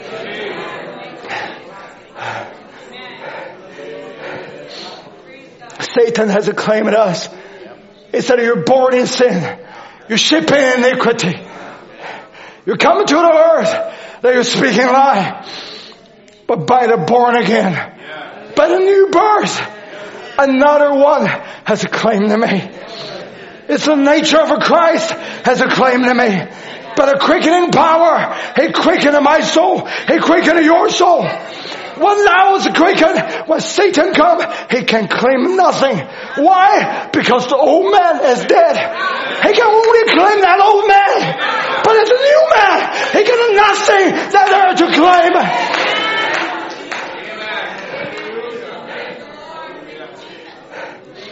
And as Satan tried to come back, he said, Victor, you used to do drug. He said, this person used to smoke.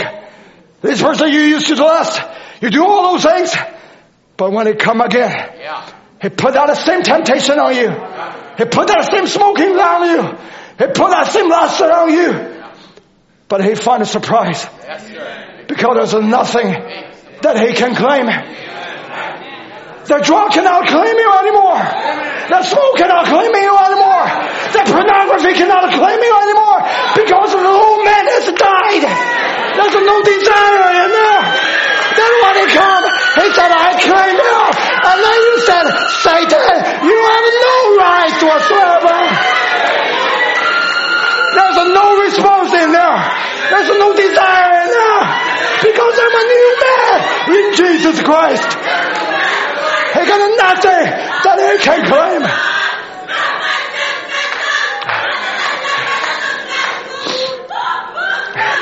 There's a nothing in you. There's a nothing in me. You said it network you want to do it. There's the internet. There's social media. Young people, whatever, that try to claim you.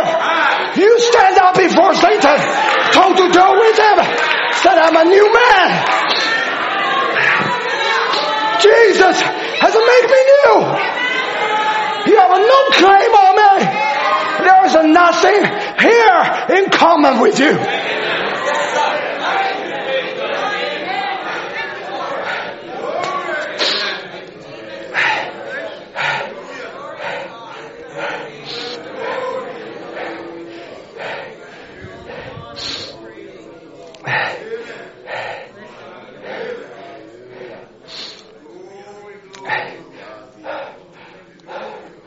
The people they can live a good life.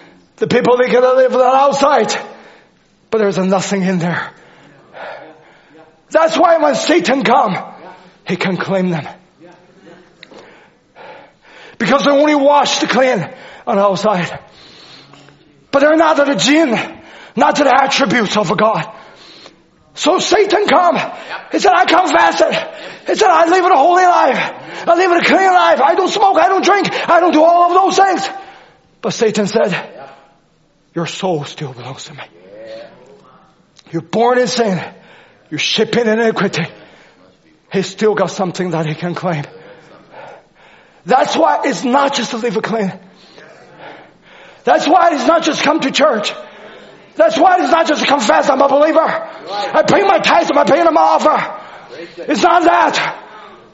It's to recognize who you are.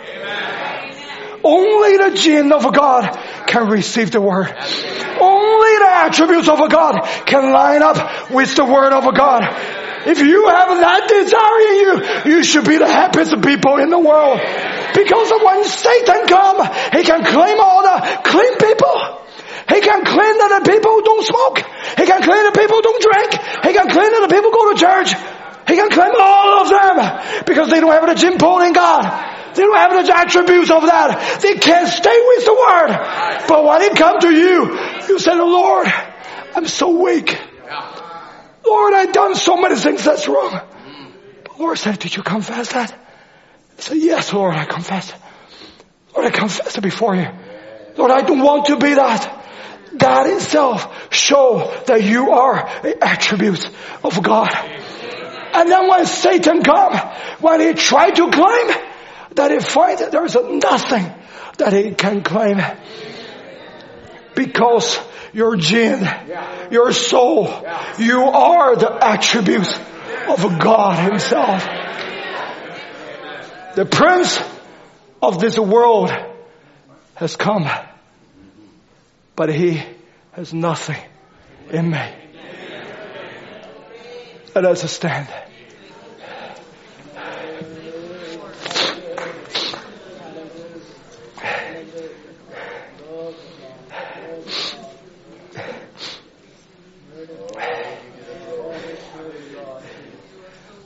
That little eagle that was living in the chicken coop. He's longing something, but he doesn't know what he's longing for. He was a yearning, but he doesn't know what he's a yearning for. Something that's moving in him. Lord, this doesn't belong to me. I live in this world. I live in as a chicken coop, but I cannot be satisfied. Where the chicken goes, I go. Where the chicken ate, I ate. But there's nothing in common in me. I go in the world. I'm joking with them. They're cussing. They do these things.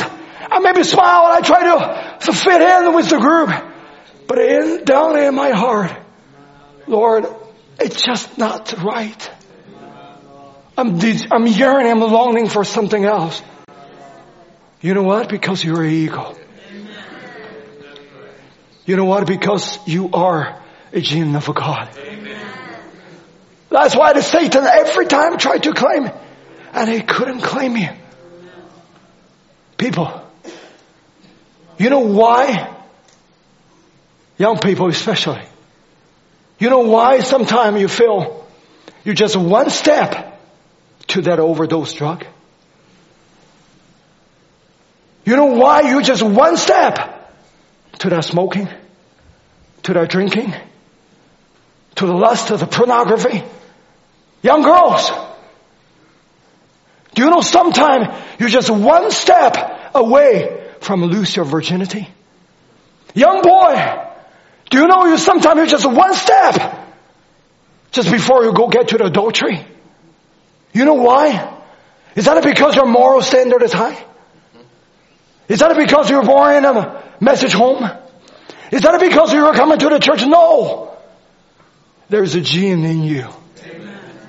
That gene that's in you that's holding you.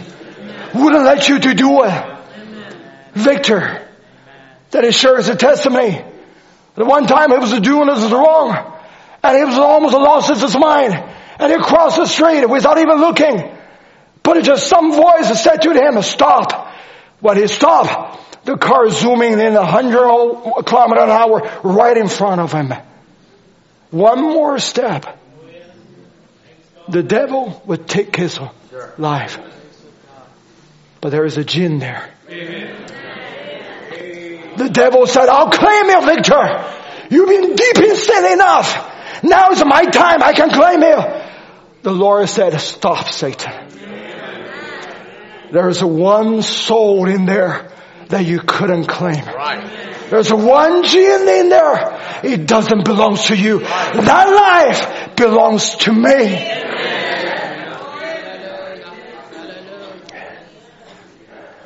Let's bow our head.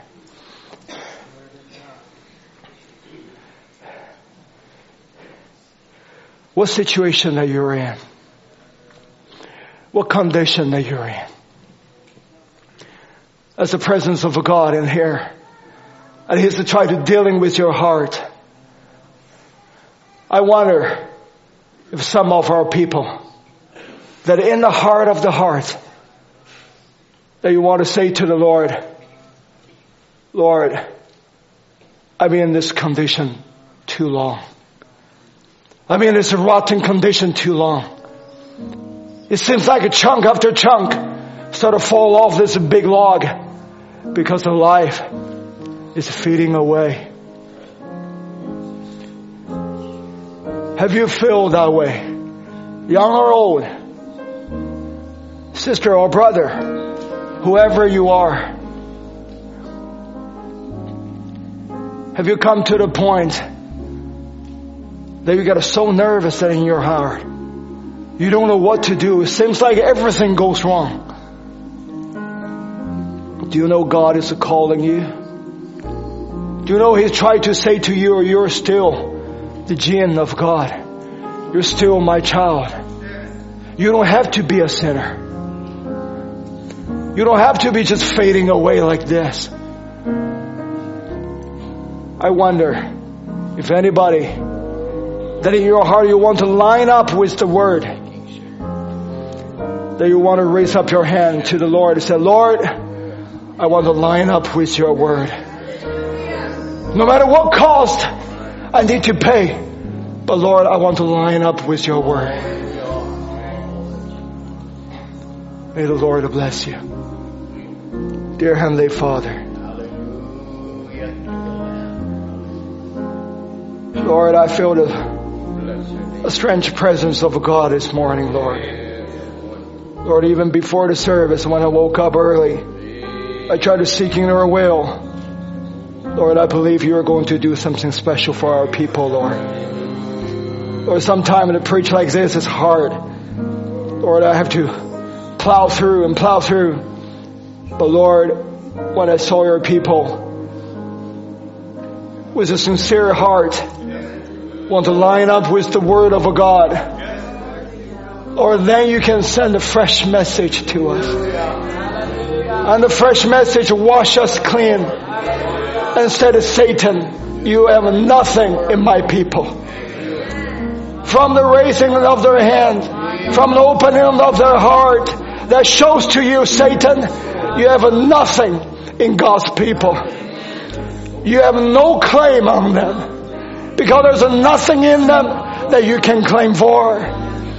Because the one, the Lamb of God, has already claimed us. Father, I thank you, Lord. I just pray you, Lord, go with our people, Lord. This is your people. Lord, to deal deeply in their hearts. Let them understand this is not something that is normal. This is not something that just every day we go to church. But this is God sovereignly moving amongst them. Try to tell them who they are and what their stands that in God's Word, they are right now sitting in heavenly places.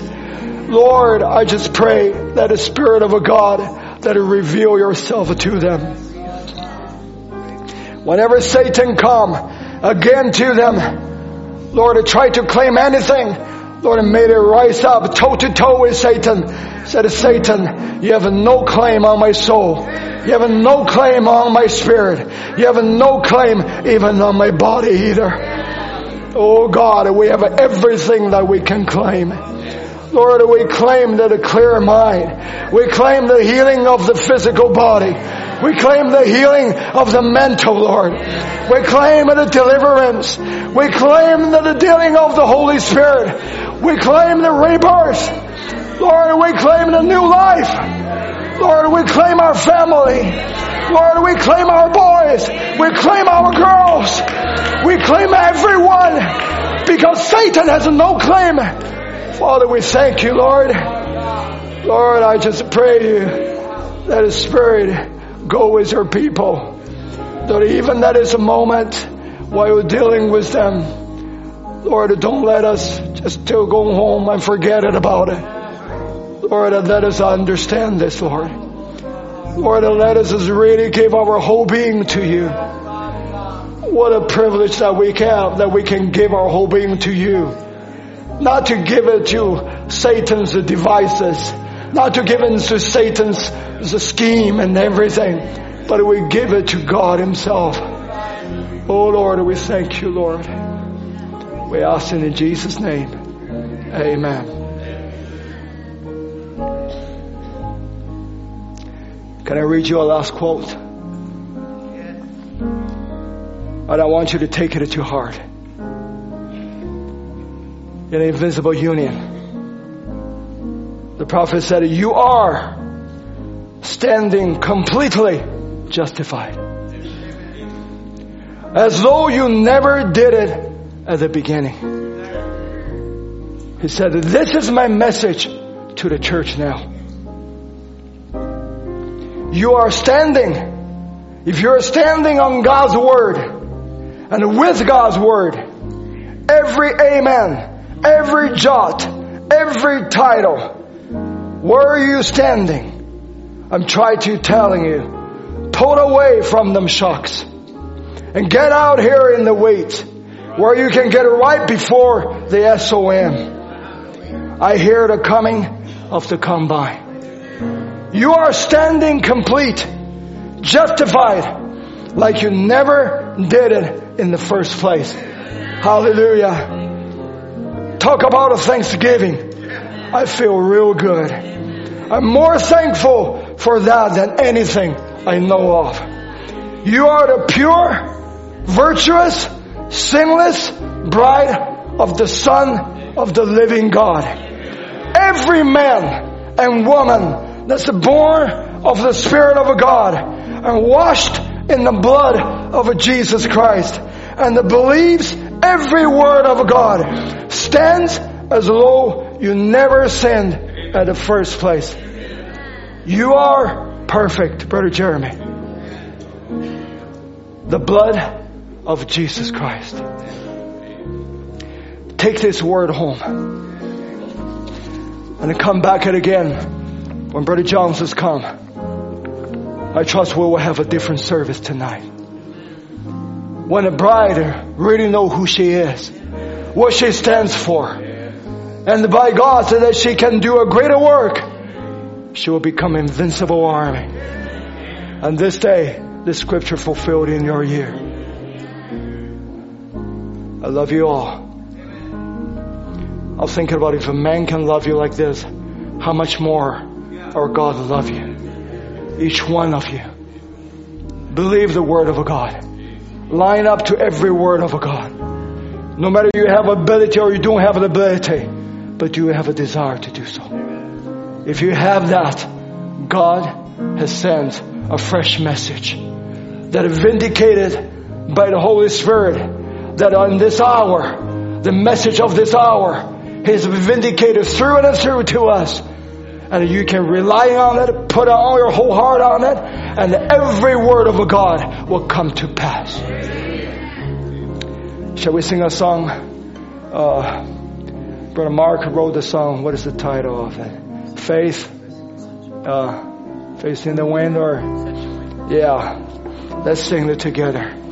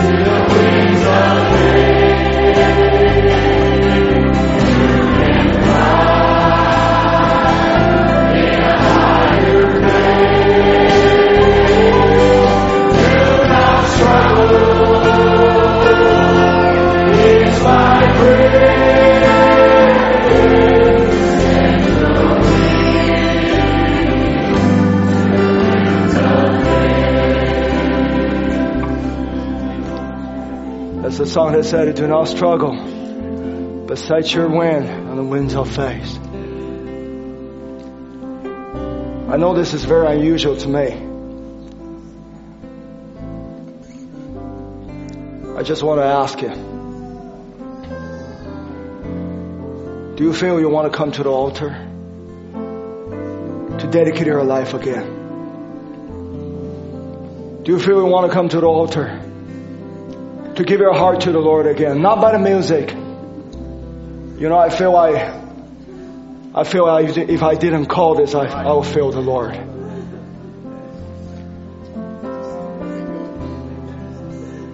When I was singing, something just in me said, do an altar call. Give them a chance. Let them come on over. Rededicate their life. Whatever problem that you have, come to the altar. Not to this altar when I talk about the altar of your heart before the Lord. But I need to give you a chance to that.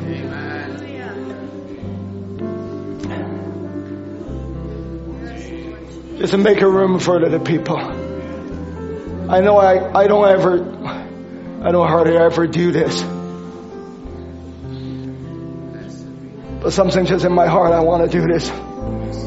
Because I feel it if I don't do that, I feel the Lord. I try to close it, but something just won't let me do it. The one that at the back, you can bow your head and pray for the people that are coming in front. Don't let me pray for you, brothers and sisters. You pray for yourself. You open up your mouths. As I said, emotion is a sacred thing. It was such a sacred thing that you can cry it out unto the Lord in the despair. If there is a lacking that in your life, if there's any situation, whatever that is in your life, just come before the Lord and open up your heart. I don't know, I don't know your trials, I don't know your difficulties, I don't know what your situation that you're in. But you come before the Lord, open up your heart and your mouth, and cry it out to the Lord, and pray for it. And then the Lord move moving amongst our people. Oh God, Jesus, Jesus. Oh God, we thank you, Lord. Lord, forgive us, Lord. Lord, we're repenting before you, Lord. Lord, if there's any sin that in our life, Father, Lord, we repent before you, Lord. Lord, to some people it may be the last chance they will have. Or to some people, maybe this is the first time ever they can come before you. But Lord, no matter it's the last or no matter it's the first, Lord, I pray just let every one of them take a hold of the promise of a God. And don't let them miss any of this. Jesus, I know you're dealing with our people. I know you're dealing with our children, Lord. Oh God, and let the Spirit of a God just move mightily. Let from each one, from boy to girl, from young people to older people, Lord, don't leave every, none, none of them behind. Oh Lord, I just pray you. Speak to the heart, Lord. Oh, some people, they maybe come for their children. Lord, and may today be their day, Lord. Lord, be this morning, be the morning that we laid every burden that is down at our altar. Lord, may this morning, may the morning we lay every trial, everything that we couldn't deal with, that we couldn't bring through. Lord, we make it everything lay down there. Oh God, and we claim, we declare to Satan, he has nothing he can claim on these people. Satan, you are defeated. Satan, in the name of Jesus Christ, I declare to you, you are defeated. You tried to bring me out of this pulpit. You tried to let me stop. But Lord, I followed your will. I followed your word and said, so Lord, when the people come in here, when they lay down their burden, when they kneel before you, not before man, in the name of Jesus Christ, that a great eagle that flies through here, that are calling this little eagle, instead of just jump a little higher, I will take a hold of you. Oh Lord, will lay every burden down. Lord, we lay every habit that is not good for you. We lay this down. We lay every evil stuff down. We lay all the bitterness down. We lay all the jealousy down. We lay all the depression down. In the name of Jesus Christ, Satan, you cannot hold the depressed girl or boy any longer. You have no rights to claim them. And by the God's grace, we claim every one of them. Oh Lord, even the people that have been wayward, that is not in this assembly, that's supposed to be here. Lord, even that is a moment that the Holy Spirit will go, take them back, deal with their hearts. Oh God, you don't let them go or make their life miserable until they give their heart to you. Oh, we claim every one of them. Father, we thank you, Lord. Oh, Lord, we know, we know you're rich mercy, Lord. Oh, we love you. How we thank you, Lord. Lord, you said your bride is a complete, virtuous, sinless bride. Lord, as soon as we confess our sin, Lord, you drop that into the bleach. Lord, you're breaking down and all the sin will be laid in the head of Satan. Lord, we thank you, Lord. That's why we can claim our cleanness. We can claim we're virtuous. We can standing before you with the cleanest heart, with the purest status. Father, we thank you, Lord. May all the glory belong to you. Oh, Jesus, we know you're doing a great work amongst your people. Oh God, I just pray for every daddy. I pray for every mommy. That's me and my wife included as well. Lord, sometime our heart is a burden for our children. Lord, we lay that burden on you. Lord, upon the, just before the feet of Jesus Christ. Lord, any children that is not in their ought to be situation. Lord, and made of God that move deeply. Lord, like our brother has said preached, brood embrace, Lord. Brood embrace, Lord. Even that is a moment, Lord. Lord, they know they are not in their ought to be position. Lord, they try to hide, they try to run, but Lord, let the Spirit of a God just take them back, Lord. Just bound down the heart and let them become a prisoner of Jesus Christ. Lord, we're not leaving one hoof behind. Lord, Satan cannot claim us. Satan cannot claim our children either. Lord, you said in the book of Isaiah, said, I shall save thy children. Lord, it's not you shall, but Lord, we believe you already done it, Lord. Oh, hallelujah. Blessed be your name. Blessed be your name. Lord, and this is an altar that a broken-hearted can come here, can lay down their burden, and their hearts can be mended. Lord, this is an altar that a backslider can come back with tear in their eyes, saying, no more Satan.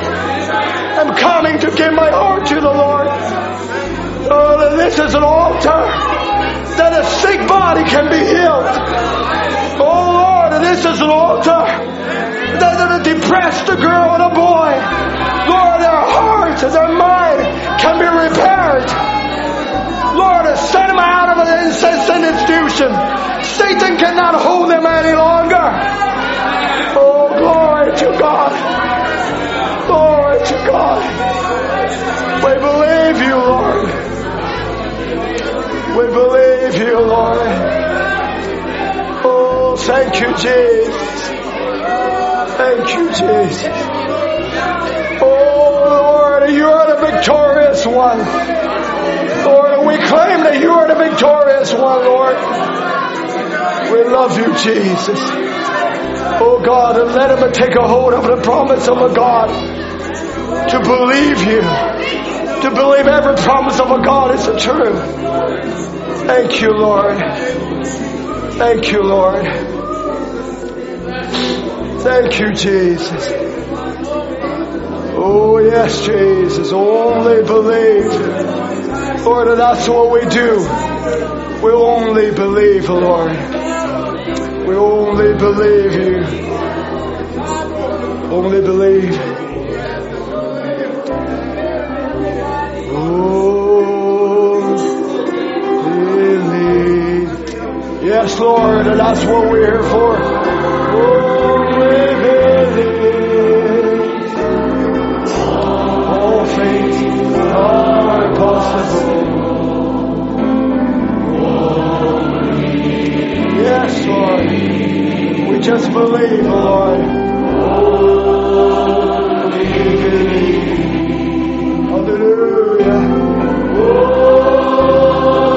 All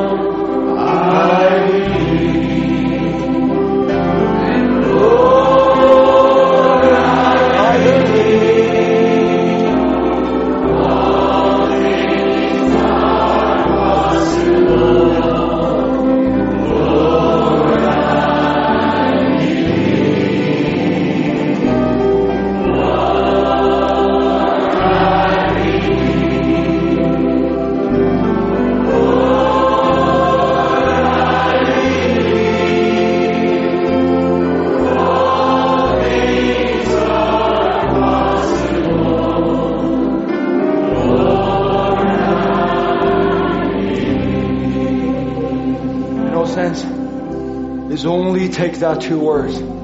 Only believe. No matter what is in your heart, I don't care what situation that you are in. Only believe. And we coming before the service. That's the only purpose that we coming here, Lord. We only believe. And at the end of the service, that we do the same thing. We only believe. You know, Satan can hold you and no, can, can, cannot hold you any longer. Do you believe that? Satan cannot hold you any longer. And Satan cannot hold your children any longer. And Satan cannot hold your family any longer.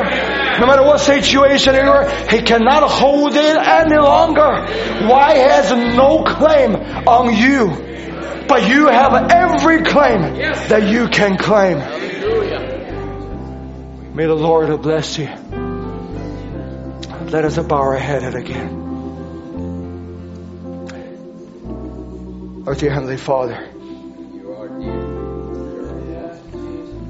how marvelous you are, Lord. Lord, a man can make so many mistakes, Lord. Lord, as a man, I fail you so many, so many times. But Lord, you never fail, Lord.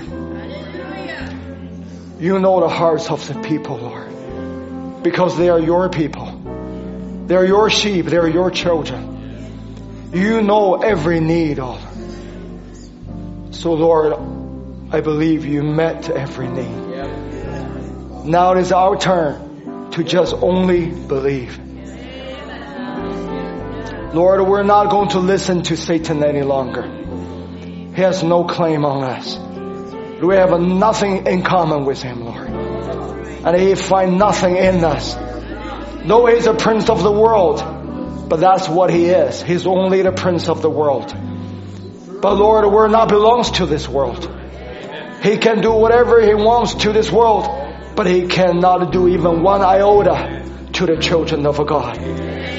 Because we don't belong to this world, and we know we belong to another world. And the king of another world has came and has dwelt in our heart, has become dear to us, has become a king in our domain. Father, we thank you, Lord.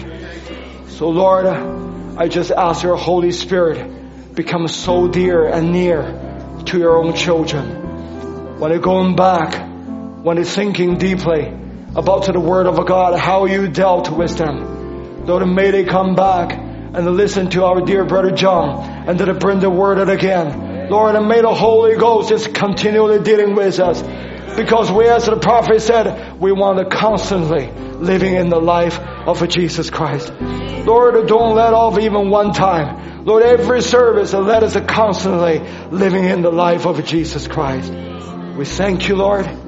We believe you. Send your people back in peace with joy as they've done the right thing, that they give their heart and opened up their heart to you. In the name of Jesus Christ we pray. Amen. Praise the Lord. Can you sing a song, just brother Derek, as we uh, dismiss the service? Lay all your burden. Uh, what is that song? Lay all your burden on the. Yeah, lay it all. Yeah, lay all your burden. What is that? Okay. Oh,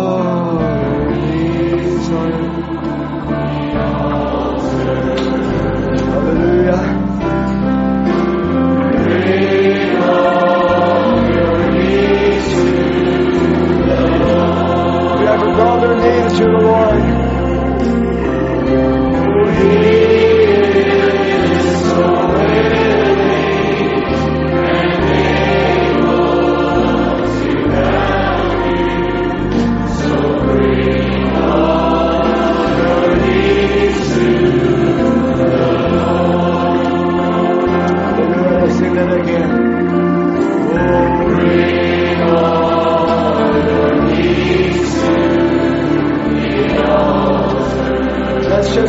it here. Don't just print it, but lay it out here.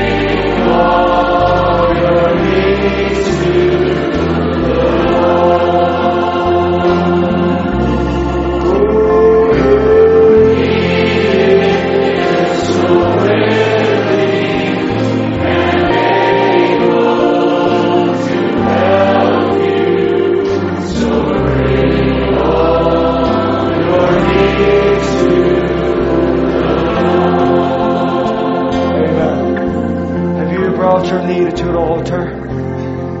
In the front or it's in your heart. Don't just burn it, but lay it there. Let it become a past tense. Lay it all your need. And brought all your need to the altar and laid it before the feet of Jesus Christ. And He knows every one of them. And He's the one to answer all of them. The reason is because you line up with the Word of God. May the Lord bless you. How much more the Lord will love you. You're such a wonderful people.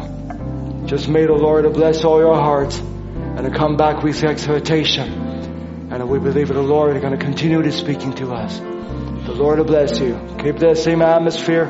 If you need to leave, just leave quietly. If you want to stay, just stay here. Continue to pray. And we believe God has done a miracle work today among us. God bless you.